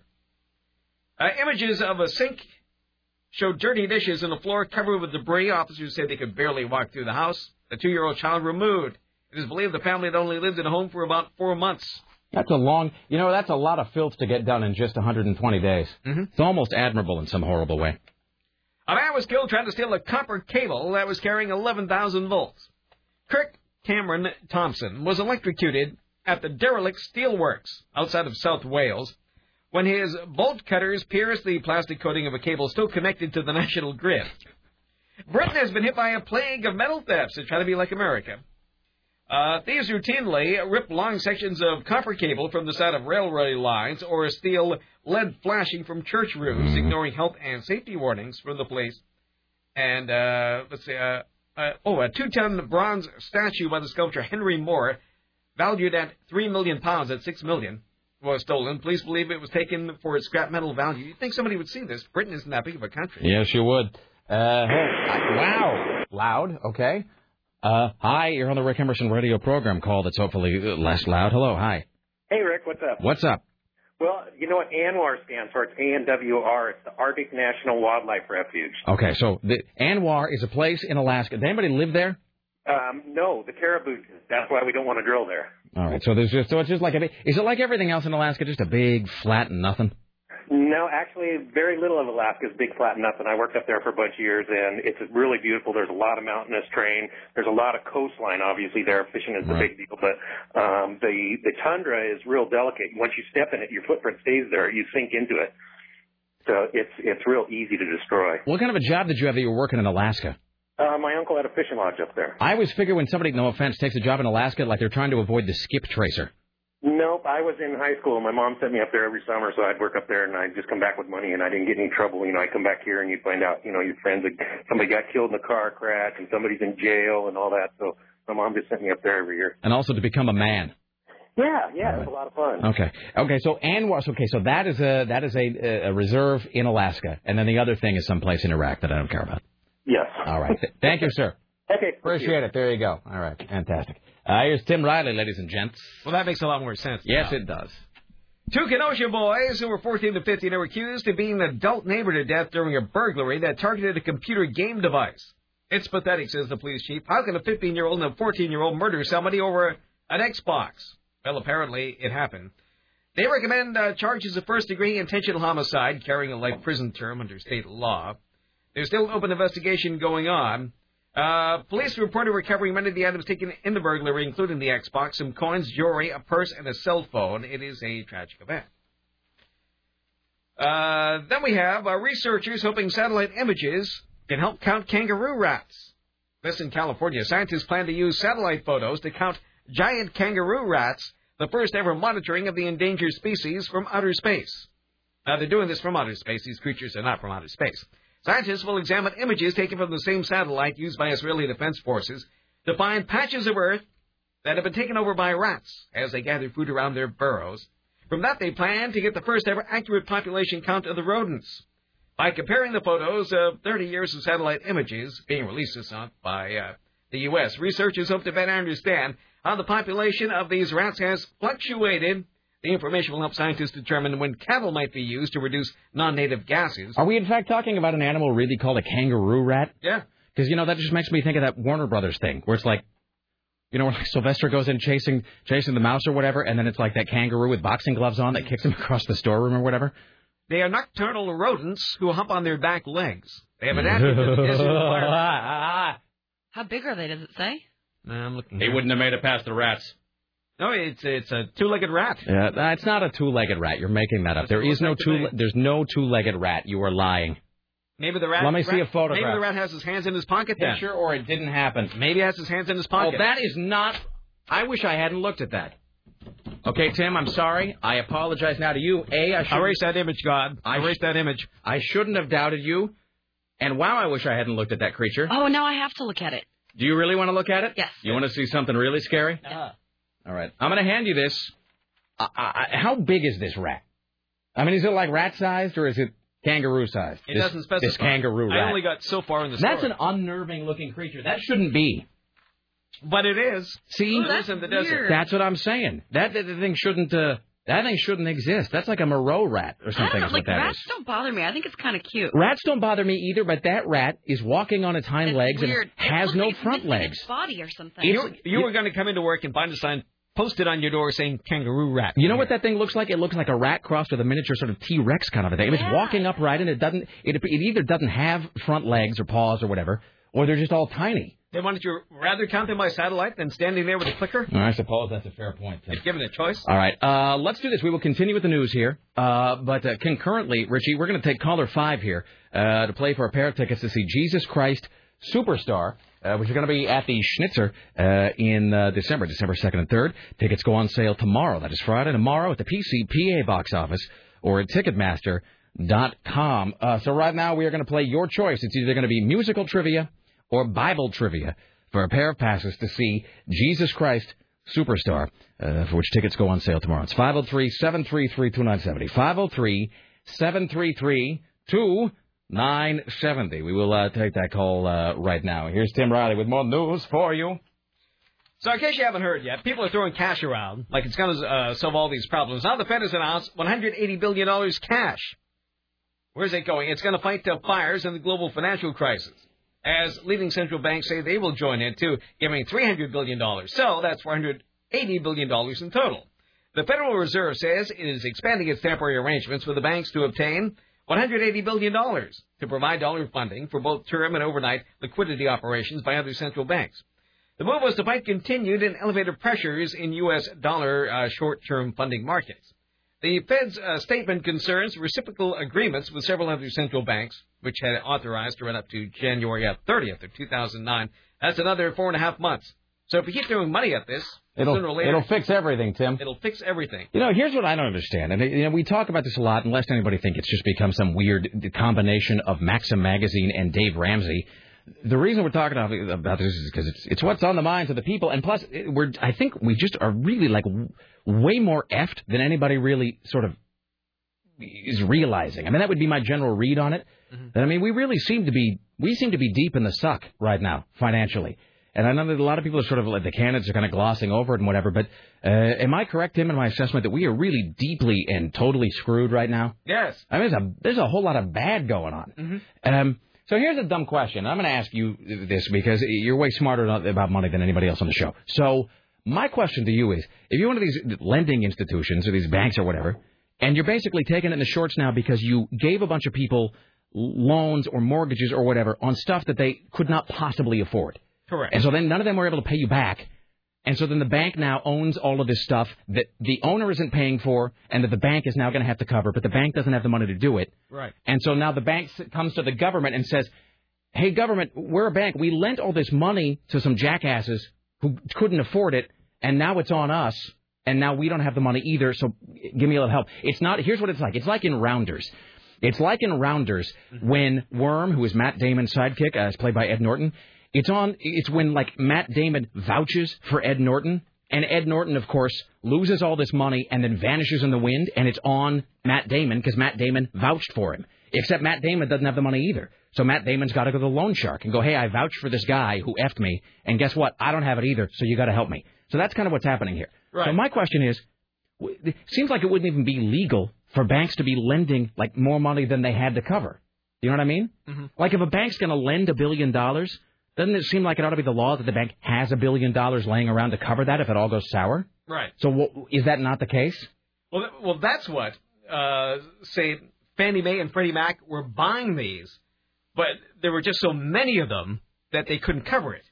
So now there are these, of course, they have foreclosures now and short sales. Short sales are like, a home is about to go into foreclosure, but if you buy it now, you may be able to save it. So that's another kind of sale that the banks are offering now. So not just foreclosures, but short sales of things that are about to go into foreclosure. That's how bad it is. Yeah. So there are different kinds. There are people who are already in foreclosure and some just teetering on the brink. And that one of the options is the short sale. And that means they'll accept less than the total amount due. Right. So that's going on now. It's just weird. It just seems like the banks or these lending institutions were themselves just kind of kiting checks, mm-hmm. you know, and figuring that the people they lent the money to, bless you, figuring the people they lent the money to would pay them back and that they wouldn't get called on it. And, of course, you know, everybody defaulted. And so, again, it's on the banks and they themselves don't even have the money. So, of course, then who pays for it? As Eric Bogosian would say, you, John Q. Sucker. All right. Well, whatever. So that's what happens. All right, let's do this before we do anything else, Tim. Let's play a little Bible and/or musical trivia for a pair of passes to see Jesus Christ Superstar. Well, here's the thing: they're going to get one. Whoever this is going to get the pick. If they get it wrong, they don't get it right. We're going to go to the next person, and they're going to play whichever version of the game we want them to play. Hi, who's this? This is Jim. Hello, Jim. How are you today? I'm swell, thanks. All right, sir. On the line now, a pair of passes to see Jesus Christ Superstar when it comes to the Schnitzer. Tickets go on sale tomorrow. You can win them right now. It is your choice. What would you prefer, trivia about a musical or trivia about the Bible? Let's take Bible. All right, you're taking Bible trivia now. Is that correct, Bible trivia? Yep, that's correct. All right. All right, sir. In the book of Daniel, chapter 3, I believe, there are three men cast into a fiery furnace for refusing to genuflect before a giant golden statue. They are then saved by an angel of the Lord who appears in the furnace to protect them from the flames. Can you name, sir, any two of the three men thrown into the fiery furnace? Well, how about Shadrach and Abednego? Hey, there you go. Were you just leaving out the other guy just to show off? Can you name, just out of, you've already won, but can you name the third guy? Maybe Meshach. There you go. What were the names of them? Shadrach, Meshach, and Abednego. Thrown into the fiery furnace. Yeah, did they not drill that story into you? No. Yeah. Oh, man, when I was growing up, they not only drilled, my mom, because we were all, you know, my mom was a nutcase, and so there was a period of time where all of my books, all of my tapes, all of my music came from the Bible bookstore, where it was like a Jesus-y and less fun version of a real thing. So rather than getting like a Spider-Man read-along book, I would get a Bible read-along book where you'd put in the cassette, and they would read you the Bible story while you sort of followed along in this like big-ass picture book. Oh, we had like Bible songs, but we didn't have the Bible specifically, but we had like Salty the Singing Songbook, who would sing songs about Jesus. Salty the Singing Songbook. Yeah, and he was big and blue, and he'd sing songs about God and how you should love everybody and stuff. Can you remember any of those songs? I don't think if I heard them, they would probably just click right. You know, somebody online right now, find me a Salty the Singing Songbook sounder, so Sarah can sing. Salty, but it's spelled P-S-A-L-T-Y. Like a psalm. Psalm book. Shadrach, Meshach, and Abednego are made to bow before a golden statue, where they're ordered to bow. They refuse. The man throws them into the fire, where they're supposed to be consumed, and then they look in, and there's a fourth man in the fire, and the fourth man, of course, an angel, who saves Shadrach, Meshach, and Abednego. Well done, well remembered. You are a true man of God. You are going to see Jesus Christ Superstar when it comes to the Schnitzer this December. Congratulations, my friend. Why, thank you. All right, put you on hold. Richie Bristol, you want to get that guy's contact info? All right. You know, the follow-up question, here's the thing. If that guy had gotten it wrong, the next person wasn't going to be given the choice. They were going to have to answer a God question, and it was going to be they were forced to or ordered to bow before a statue of who? Anybody know? Anyone? No. Bueller? No. Shadrach, Meshach, and Abednego ordered to bow down before a giant statue of Nebuchadnezzar. I like that word. That's what I'm talking about. Nebuchadnezzar. I barely knew her. Here's Tim Riley. Putnam Investments has just announced it is closing its $12 billion prime money market fund. The move is designed to limit losses to investors. Well, that fills us full of confidence, doesn't it? The fund is now open only to institutional investors. It's an indication of the financial crisis now threatening investments. Well, apparently this fund used to be among the safest. Mm-hmm. The Washington Post reports Putnam said in a statement it decided to close the fund after receiving a large number of redemption requests. So I'm sure a lot of people are moving money around right now. Yes. And Washington Mutual is denying that Wells Fargo or Citicorp Bank is interested in buying them. Now, here is, I keep asking you questions, assuming that you know them because you seem to know everything. So in your assessment of the situation, is Washington Mutual, is this like a preemptive bias? Like, they're not in trouble now? Well, they are in trouble now. Mm-hmm. So they've been in trouble for a while. But not like the big... This isn't Their trouble has been festering for a long time. It continues to be in business. I like the word fester. Well, I use it a lot. All right. Let's do one more, and then we'll take a break. We'll come back with Bob Costantini, High Concept Thursday, and more. Here's Tim Riley. So we already did this Fed story. Okay, so the international markets are going to get $300 million. The domestic markets $180 million, so that's not too bad. A 13-year-old Apopka, Florida woman is arrested on suspicion of having sex with a 16-year-old boy after 6 videos with a child were found on her cell phone. Yeah. Stacy Sheldon accidentally left her cell phone on at the boy's house. The boy's sister discovered the phone and found the video showing Sheldon having sex with her brother. Oh, modern technology. The goggles, they do nothing. Apparently, she's being held on only $1,000 bail. Where is this at? Florida. Oh, well, of course. Sorry, I didn't even... Thanks so much. All right. Let's take a break. Come back after this. Bob Noodles Costantini joining us from the Hill. We will have High Concept Thursday. We'll announce the glorious Bastard of the Week. Later on, more news from Tim Riley and the top 5 songs that spell something out. Stay there. It's a Rick Emerson radio program. Don't go anywhere. Now let's get it all in perspective. For all y'all enjoyment, a song y'all can step with. Y'all appointed me to bring rap justice, but I ain't 5-0, y'all know.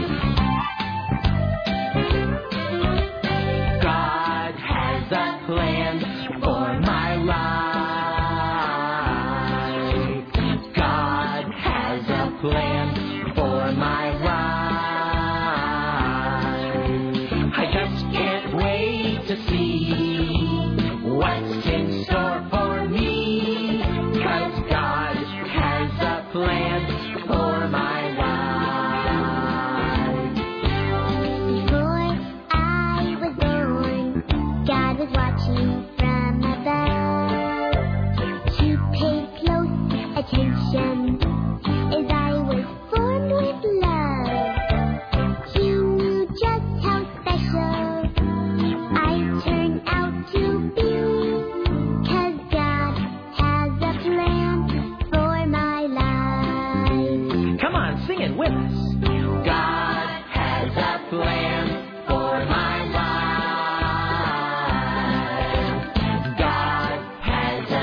What is this, and why is Bob Costantini being made to hear it on hold? Oh, I forgot Bob had to hear it. Hello, Bob. We'll get him in just one moment. This is Salty the Singing Song. Is he literally just a book that sings? He's super creepy. He's like a giant blue book. But there are two versions. There's the cartoon version, and there's the actually like real person version with a creepy man with a blue painted face. But God will understand. Now, do you suppose there was somebody? Do you suppose there was somebody who had to paint his face blue? Because otherwise, you know, he's just—he'd have to. It doesn't really work. I know it doesn't really work. All right, let's all sing it. Come on, everybody. Let's welcome now to the Rick Emerson Show from the Hill, CNN radio correspondent. I just thought we'd be. Are we just going to use this? All right, Bob Costantini. Hello, Bob. Hi. I don't mean to, you know, offend anyone of faith, but please make it stop. That's okay. Look, here's the thing. George Carlin said something one time that was kind of 80% true. He said the only good thing to this is George Carlin saying this. He said the only good thing to come out of religion was the music, and I would say that is true, generally speaking. But let's not delude ourselves. Yeah. Of the bad religious music that is out there, 100% of that 20% comes from Christians. I'm simply going to say that as a fallen Catholic. All right. I mean, look, I mean, what do you know, like? You don't ever hear let me put it this way. You don't ever really hear some awful, like, klezmer music, you know, sort of polluting the airwaves or, like, being in a mall or something, right?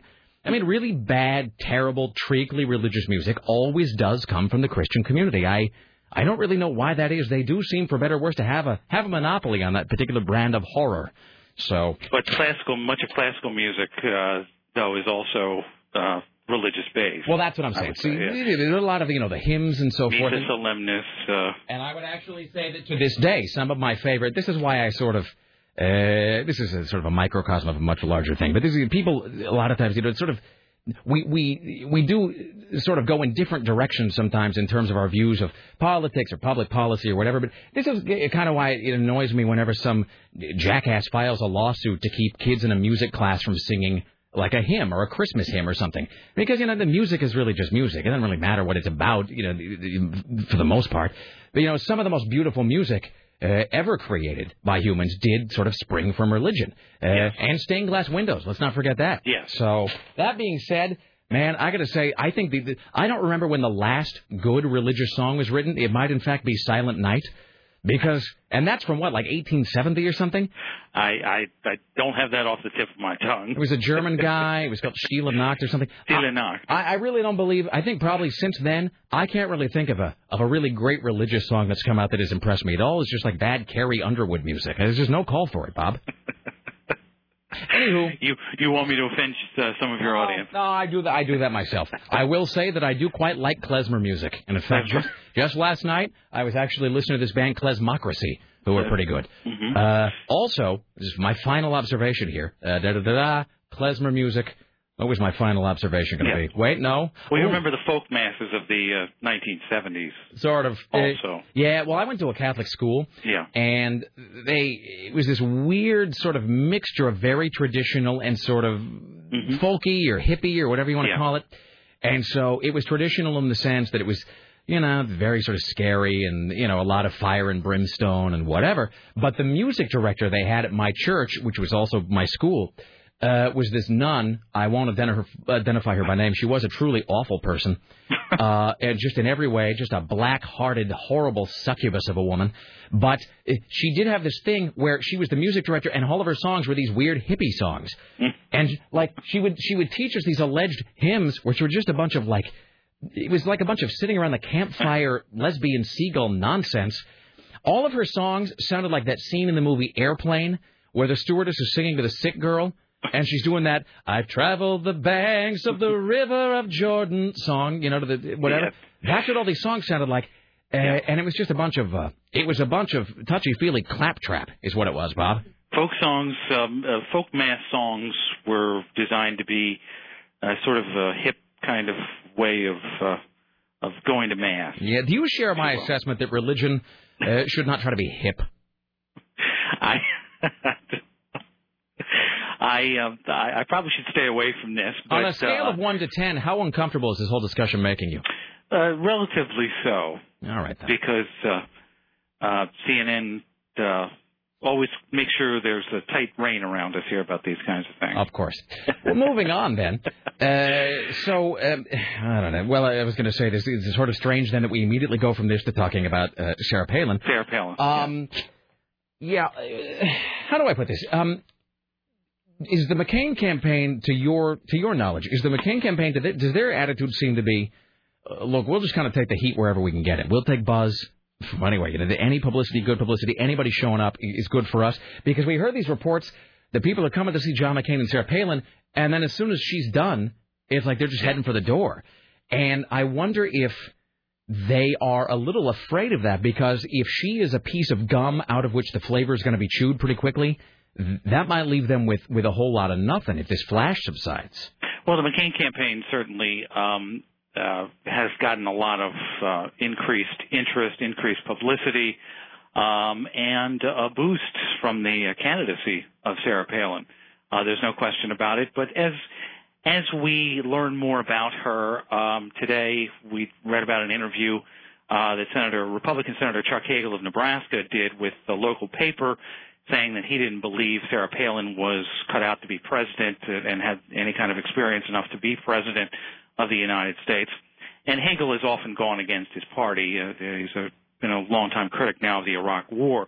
But there are chinks in the armor that seem to be coming not only from from the Democrats, of course, but also from some Republicans here and there who every once in a while let out something that they might be feeling inside. Peggy Noonan.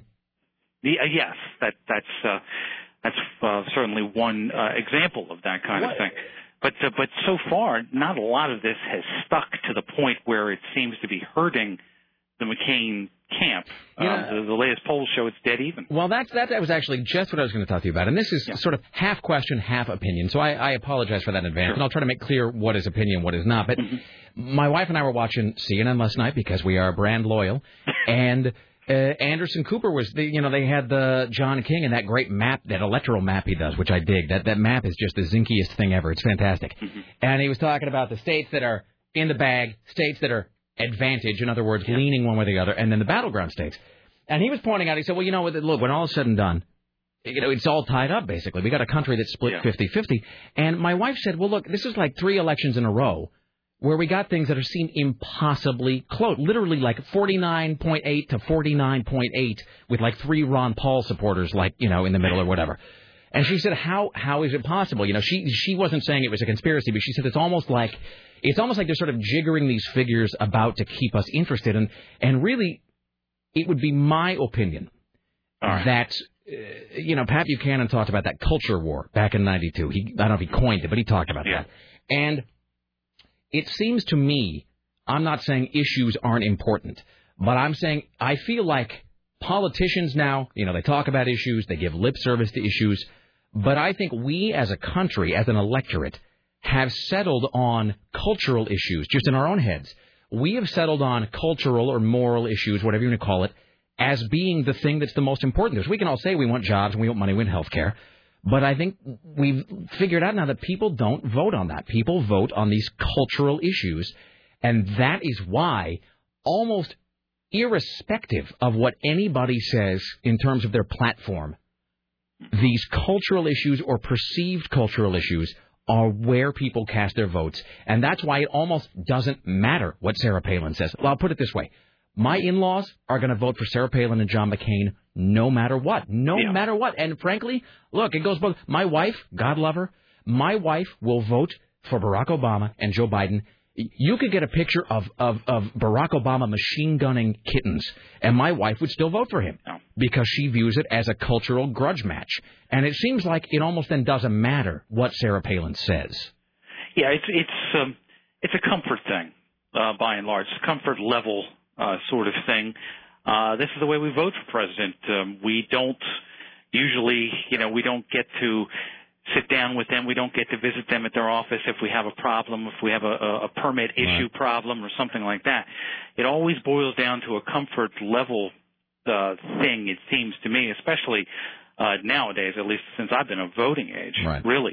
It's, you can't sit and chat with the president the way you can with local officials sometimes. So you have to decide whether or not you're comfortable with a particular person. And again, it's the whether it be the cultural issues or just some economics things. The cultural issues do define a lot of the voters who are undecided right now. Right. Everybody, as you say, everybody wants good jobs, everyone wants good schools, et cetera. It's just the question of comfortable on some issues, just the fact whether you really, you think you like that person, you're comfortable with that person. Right. As we sort of wrap this up, and I don't have the rest of the sheet in front of me, so I apologize if this isn't something you're necessarily talking about, but we've been talking a lot about the economy and everything sort of imploding and how we're on the brink of, we are, as Barry McGuire would say, on the eve of destruction. And speaking of the president, here's a dumb question, and I really ask this only because I'm wondering. So we've got the worst financial crisis in, depending on who you listen to, in 7 years, in a generation, since the Great Depression. I mean, it does seem to be just, there's no good. It's just a shade of bad, depending on who you listen to. Yeah. Where is George W. Bush? I mean, I'm not trying to be flip about that or snarky. I mean, this is a real big, people are terrified. People are panicked. Why isn't George W. Bush on television saying, look, here's the deal. Like, here's what's happening. We're trying to fix it. here's what we're doing. Maybe it's going to work well. Maybe it won't. Maybe it's going to fix immediately. Maybe it won't. But, like, here's the deal. Here's what's going on, and here's what we're doing about it. Well, Rick, he was literally on television this morning making a statement from the White House. Oh, fair enough. Which, you know, but then again, he did not take questions, and he was very generic, very vanilla in what he said. Yes. We have word now that this afternoon he did meet with the Treasury Secretary and others involved in monitoring this whole situation. And there is word, and the stock market revived quite a bit. Right. At the word that the government may set up a separate entity that would take on the troubled debts of financial institutions. Nothing solves the problem like more government. Yeah. Well, that's something that's actually been put forth by some Democrats as well as Republicans. It's just a question of whether or not Congress would ever agree to doing it this way, especially prior to the election. That could really be a key issue. All right, then. My friend, it is always a pleasure. You're on tomorrow, are you not? Yes, I am. All right. We will talk to you then. Enjoy your afternoon, Bob. Take care. All right, here you go. Bob Costantini, right here on the Rick Emerson Show. I shouldn't have tried that. All right. There you go. I like Bob Costantini. I like him a lot. But really, can you think of a great religious song made in the last 100 years? I mean, I think Silent Night's from like 1850 or something. Mm-hmm. And I think it was just the turn of the century. But, I mean, it seems like we've passed the point where we're going to get good new religious songs.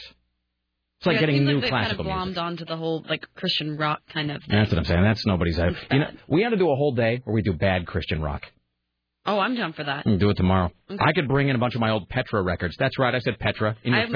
I have my old MXPX records. Now, see, I still like MXPX. No, but what is the deal with MXPX? They don't sound like a Christian band. There's like... I don't know, one or two mentions of God and everything, because they were on Tooth and Nail for a long time. Then they went on to like a bigger record label, and then they went. I think now they're back on Tooth and Nail, which is a Christian rock label. Because they've done some. I only know like a few of their songs, but they have some songs I really, really like. It doesn't matter if it'd be Christian or not. Oh, they're great, like little pop punk songs. Oh no, they reference like Wheaton Way and like all these places in Bremerton, you know, that I'm very familiar with. And I would have nothing against them for being a Christian band. It's just here's the thing, and this is my one observation that we'll do High Concept Thursday. And let me just give the high concept actually now. Today's high concept topic, the worst fashion idea ever was. The worst, we will also accept tackiest, by the way. The judges will also accept tackiest. The worst /tackiest fashion idea ever was. It's 503-733-2970. 503-733-2970. The worst /tackiest fashion idea ever was. What was my point going to be? So there was a time when Christian music, let's say the religious music, was overtly so. Mm. In other words, you know, if you were a Christian band, you sang about Christ. And I don't say that to be jerky or whatever. Fine, you sing about God or don't. But that sort of then morphed over time to where it was enough just to say in articles, in interviews, I'm a Christian. And not to sing about, like, guns and whores. Now they kind of hide the Jesus in the song. Right. Well, it's in other words, it's now not about being proactively Christian, it's just about not being proactively vile, which is how you get bands like POD, you know, and those bands that are sort of like, well, we're a Christian metal band, and it's like they don't ever really sing about God. I guess it's just that because we're supposed to accept the fact that they're not singing about drugs and underage humping as de facto God singing. Well, then they can, like, double or triple the places to which their music's sold. If they say Christian rock, you know, that takes them not only, you know, like the Best Buys of the world, but in every single Christian bookstore there is. Here's a question. Do you remember, and maybe they weren't, was or was not Creed marketed as a religious band? Creed was. Were they marketed as a Christian rock band? See, I can't really remember. They all sort of, like, blend together in my head at this point. So, all right. And this is all true. All right, it is High Concept Thursday. The worst /tackiest fashion idea ever was... Sarah Dillon? God, there's so many. Maybe I'll start with the haircut.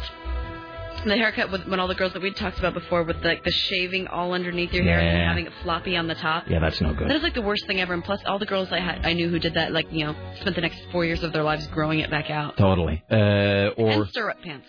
Stirrup pants. Because they never fit properly. No. And they make your legs shapeless, like little triangles, and like you're like trying to pull them up, and either they're too high or they're like falling down. By the way, that haircut only works on girls that are trying to attract other girls. That's really the only place it looks good. I mean, nothing wrong with that, but I'm just saying, you're trying to land yourself a man at the mall. Don't shave the back of your head. You look like a tool. What about you? What did you? Oh, worst fashion idea ever: hypercolor clothing. You remember that? Oh, yeah. No, I had hypercolor. That's exactly what I wanted, my armpits to turn purple while I'm wearing a shirt. Thanks so much, jackass. All right. And they made hype. Do you know they actually made hypercolor pants? Oh, I remember. No, I had a light purple shirt that would turn, like, bright orangey pink. Look at my blue crotch. Why would you ever make clothing that showed where your body was getting hot? And let me just say this. I won't work blue, so to speak. But I mean, sometimes for women, that was a little awkward if you were wearing a shirt that reflected parts of your body that were maybe... Warmer or cooler. You know what I'm saying. Hi, you're on the Rick Emerson Show. The worst or tackiest fashion idea ever was. Yeah, well, I've got one, but... Is this George from Wilsonville? No, this is Alexander. You sound, no offense, sir, you sound a lot like this guy, George from Wilsonville, who called us. He was one of our sort of character callers. You know, the guy called a lot and had sort of his own kind of deal going on. Oh, I remember George. And I think he was taken away with Kirk Cameron. All right, what is your submission, sir? Well, I have a submission and an observation. Yeah. Did you call your music director at your school a succubus? No, at my church. Okay, do you know what a succubus is? It's a demon that comes and has relations with you while you're asleep and then steals your soul, right? Yeah. Okay, just so you know the... No, she was a pervert, too. Now, we've talked about her before on the show. I won't ever give her name.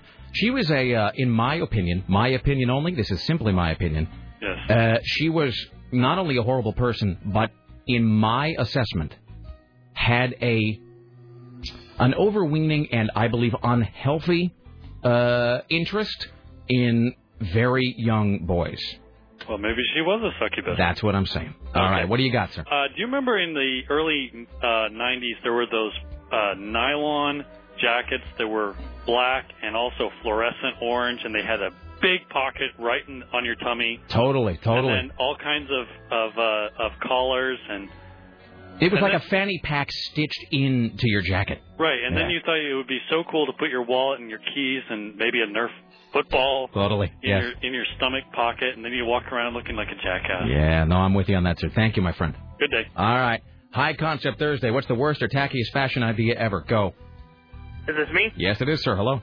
Oh, without a doubt. Wearing your clothes backwards like crisscross. Oh, yeah, that was awful. I thought Sarah could appreciate that. Now, here's the thing is, totally. I don't... Maybe it's because I was already maybe 20, 19 when that came out. I don't really remember knowing anybody who did that. Oh, my God. I knew. That's when I lived in Seattle. Like we had crisscross day in middle school. Really? Yeah. Crisscross day.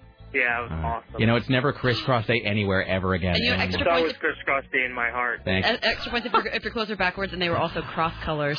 Now, you say that a lot. What are cross colors? Cross colors was like a brand back then that was just like the biggest brand ever, and they used lots of like, you know, like reds and greens. Big solids. Those. Yeah, like big solids. Interesting. Colors. It's always crisscross day in your heart. What's your name, sir? Tyler from the Coop. Hey, Tyler.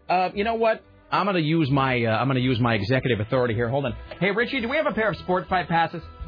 Yes, we do. Hey, sir, do you want to go see Sport Fight at the Rose Garden tomorrow? I think my brother and I would love that. All right, I'm gonna put you on hold. Everybody else, don't be trying to win everything just by saying something clever. You just by saying it's always crisscross day in my heart. You're gonna go see Sport Fight. Hold on, sir. Richie, he's online too. You want to get that guy? Sport Fight 24 domination tomorrow night. Hi, you're on the Rick Emerson Show. Hello. Hey, Rick. What's up, sir? Two things. First one, codpiece. Two, that shirt with muscles drawn on that the Edge used to wear in concert in like '96. Totally. You know, and you know, a lot of times rock stars can make things work that ordinary humans couldn't, like Axl Rose in a kilt.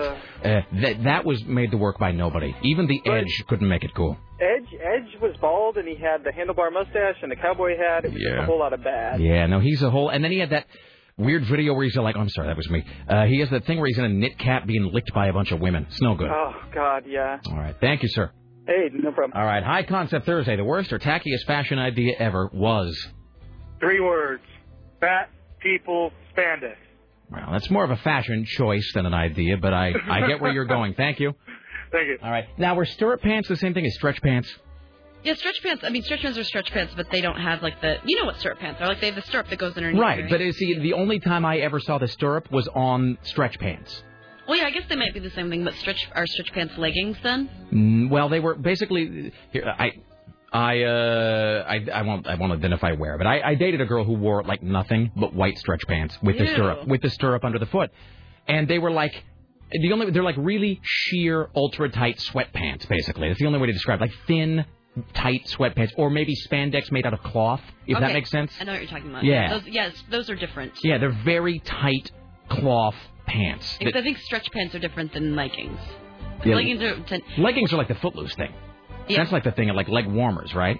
No, leggings are like what you see me like wear under dresses. No, this is not those. That are like footless tights, but like a little thicker material. No, this is not those. Okay. This was like bad, stretchy, almost like spandexy material that you would wear as like a pair of pants around the office, but with a stirrup. Okay. Yeah, the stirrup on anything. Stirrup is an unpleasant word. It makes you think of speculum. Hi, you're on the Rick Emerson Show. Worst or tackiest fashion idea ever? Polka dots and tank tops for men. You know. Wait, do you mean polka dots for men and tank tops for men, or tank tops for men and polka dots? Those are two separate bad ideas.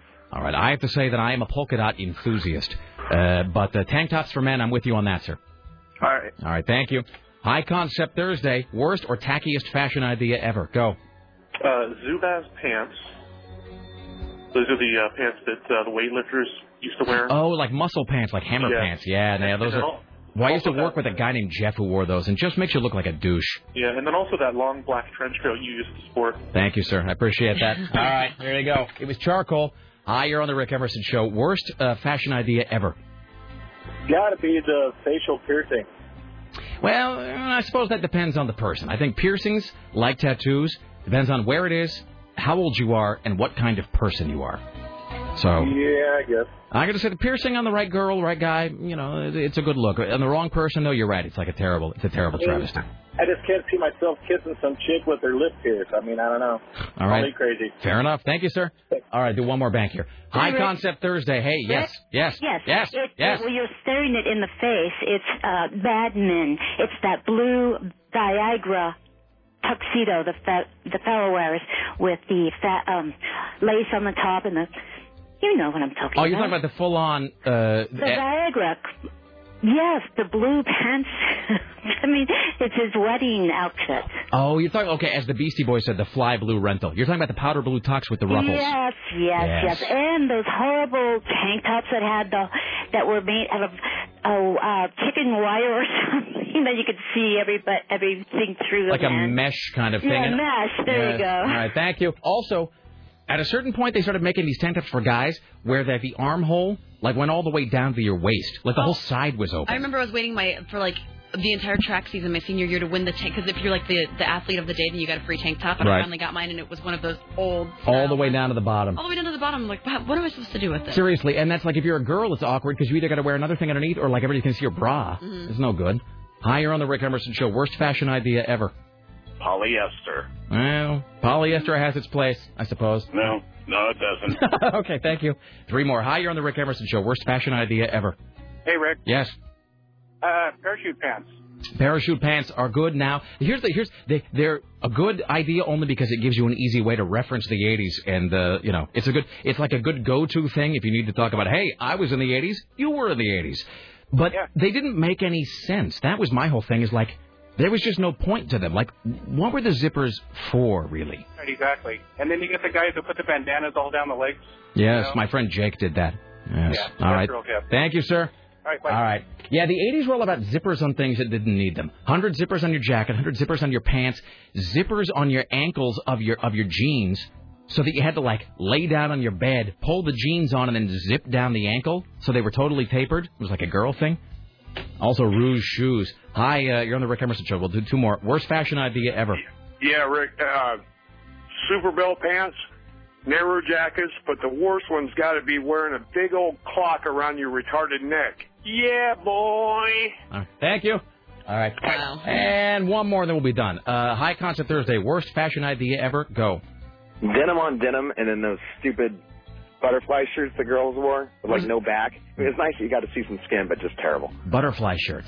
Yeah, it was like a butterfly. Like the front of the shirt was looked like a butterfly. And it was all like cross-hatched kind of on the side. I totally know what you're talking about. Yeah, they were terrible. Yeah. My friend dated a guy who always wore denim on denim. We called him Jean on Jean. Really? Yeah. Terrible. No good. All right, thank you, sir.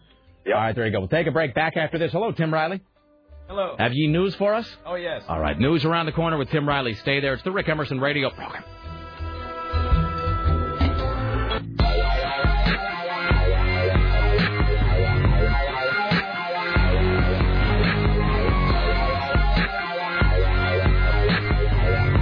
I didn't know that tattoos faded in the sun. Oh, yeah. Is that just initially or forever? Well, I mean, no. I mean, if you know anybody who has tattoos, you could probably put sunscreen on them. Interesting. I didn't know that. Yeah, just like how hair color fades or any other colors fade. Weird.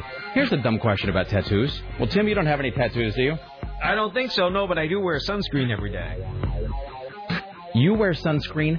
I wear sunscreen. Tim, it's like we're the same person somehow. I mean, I just can't I can't believe how much we have in common. She's a woman, and I'm a woman, and I had 5 children. She has 5. Here's what I don't understand about tattoos. So taking a thing full of ink, jamming it into your skin, ink, tattoo, right? Mm-hmm. Yeah. So my whole thing is, you're constantly losing layers of skin. Your skin just sort of, wears away or, whatever. So it seems like that ink would eventually reach the surface and be gone. It's just a weird thing, isn't it? I guess it is. I mean, it's very strange. It's like, you know what it is? It's like putting something halfway in a can of Pringles halfway down. You know, as you take Pringles off the top, eventually you'll get to where the thing is, and then it'll be gone. That is true. Maybe someone. I just did that Star Trek thing right now, by the way, of taking a concept and then reducing it just absurdum, down to just like the most unbelievable oversimplification that really has no relation to the real thing. Ladies and gentlemen, at the Ministry of Truth. Tim Riley. And now, from the Ministry of Truth, this is Tim Riley. Yeah. Bankers representing Morgan Stanley and Washington Mutual scrambled today to put together deals to save themselves. Once big investment banks like Bear Stearns, Merrill Lynch & Company, Lehman Brothers, they've lost their independence and their freedom, which made America great. And for a time today, fears intensified that the spreading credit crisis threatened to drag down the remaining global financial institutions and Main Street banks alike. Here's something you should start using in your news, Tim. It's a nightmare on Wall Street. Oh, I like that. There you go. You can have that. I'll use that. All right. Well, it's 90210 for Luke Perry. The former Beverly Hills 90210 star has been pressed with questions about a possible guest appearance on the new 90210 on the CW. Since his character Dylan McKay was mentioned in this week's episode. But Perry apparently has no interest in revisiting the rules. So don't ask him again. There's going to be nary a Perry on the show. That's right. No. I saw that. I watched it again this week. It is terrible. I'm never going to watch it again. Now, so you're off of that. I'm off of it. It is ridiculous. Do you feel like, because you guys were watching that, do you feel like it was created solely to cash in on the Gossip Girl thing? Yes. Oh, yeah. No, it's like they're trying to be Gossip Girl, but they're doing a very poor job at it. Plus, the casting is terrible. Terrible. And the acting is just even worse. Do you suppose the acting was bad back then, but you have a blind spot for it? No, because I still watch episodes now. Maybe it's out of nostalgia that I don't see the bad acting, but I think that it was still pretty good. Yeah, okay, fair enough. I didn't really ever watch the original that much. And I've only seen the, half of, the one episode of the new one. I saw that half of the Peach Pit is bland. Now, but they've made it some, kind of electro-hip-hop club, haven't they? Yeah, supposedly. Yeah, that's no good. Hey, here's something they should have done way back then.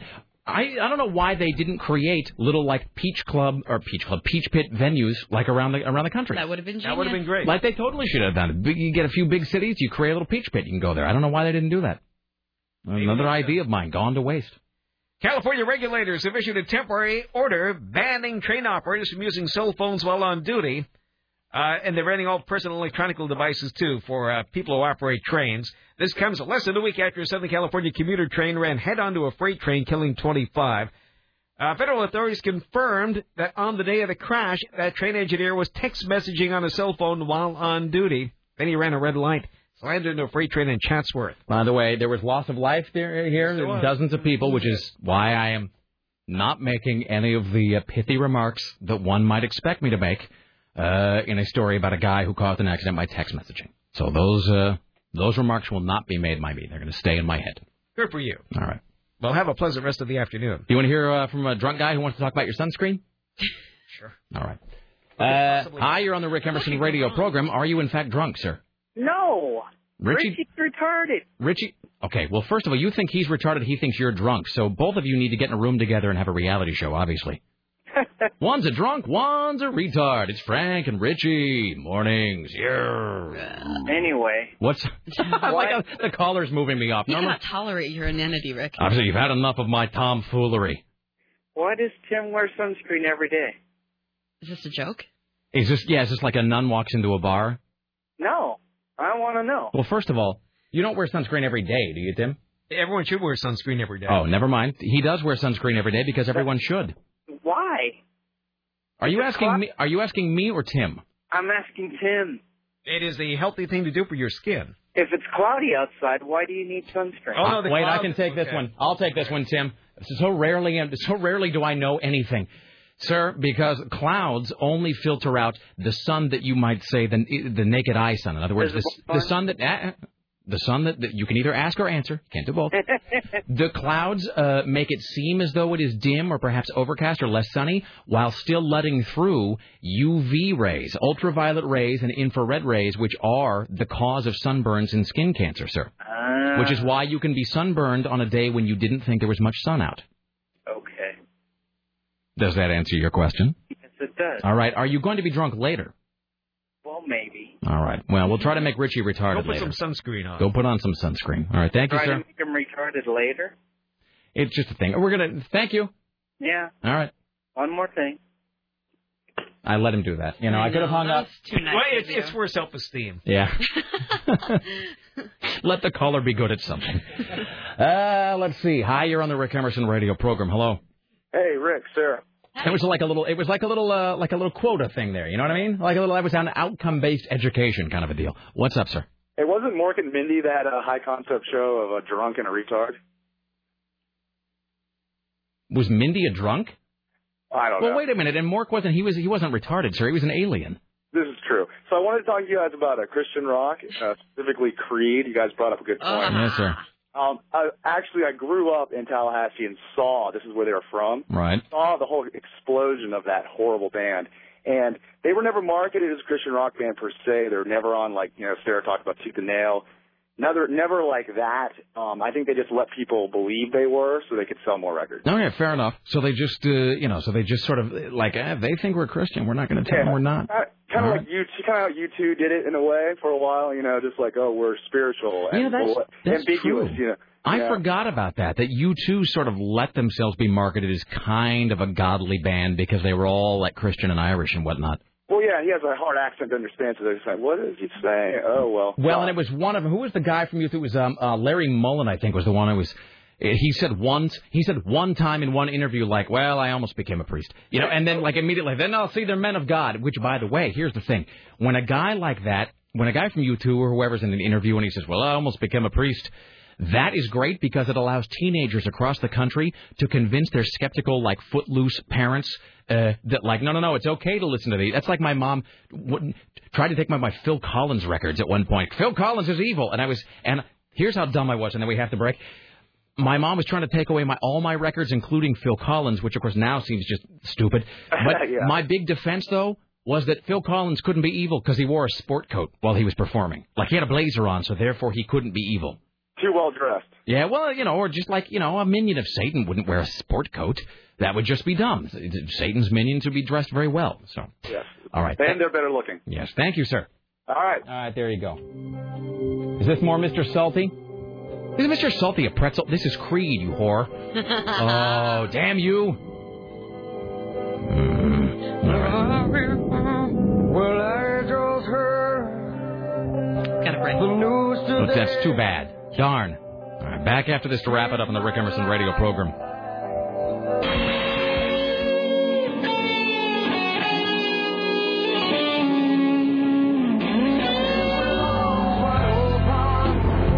Thanks so much. I didn't want you to miss the war. That's great. We do have a strange obsession with Christian rock. You know. I do or you do? We both do. Oh, no, yeah, it's true. It's a full-blown obsession. Well, because we both came from very religious families, very religious households, forced to go to church. In my case, forced to go to Catholic school. Oh, yeah. You were forced to go to confirmation, so. All right, sir, but that is no this. Yes. So somebody sent me this whole album the other day. Sadly, the album's not very good, and by that I mean not very bad. The album is just—it sounds like bad. It's all like a bad Billy Joel knockoff. My life as it should be. This guy, you were right when we were first talking about this. He looks exactly how he sounds. Totally. He's total, like, nutball. Bum, ba-dum, bum, bum, bum. Don't forget, go to 970.am and take the zombie poll. What should the term for a collective group of zombies be? What is the collective term for zombies? I will tell you right now, a slaughter of zombies is in the lead, followed by a scourge of zombies, and then bring it up third place right now, a stagger of zombies. We'll take votes all week, all weekend, and we'll announce it sometime next week. Go to 970.am, lower left-hand corner of the screen. Vote on the collective term for zombies. Do I have time for one call? Sure. All right. Let's do one call here. Hi, you're on the Rick Emerson radio program. Hello, sir. Hey, Rick. It's unfortunate for you that you weren't old enough to be sitting in church when the pastor was railing against Jesus Christ Superstar.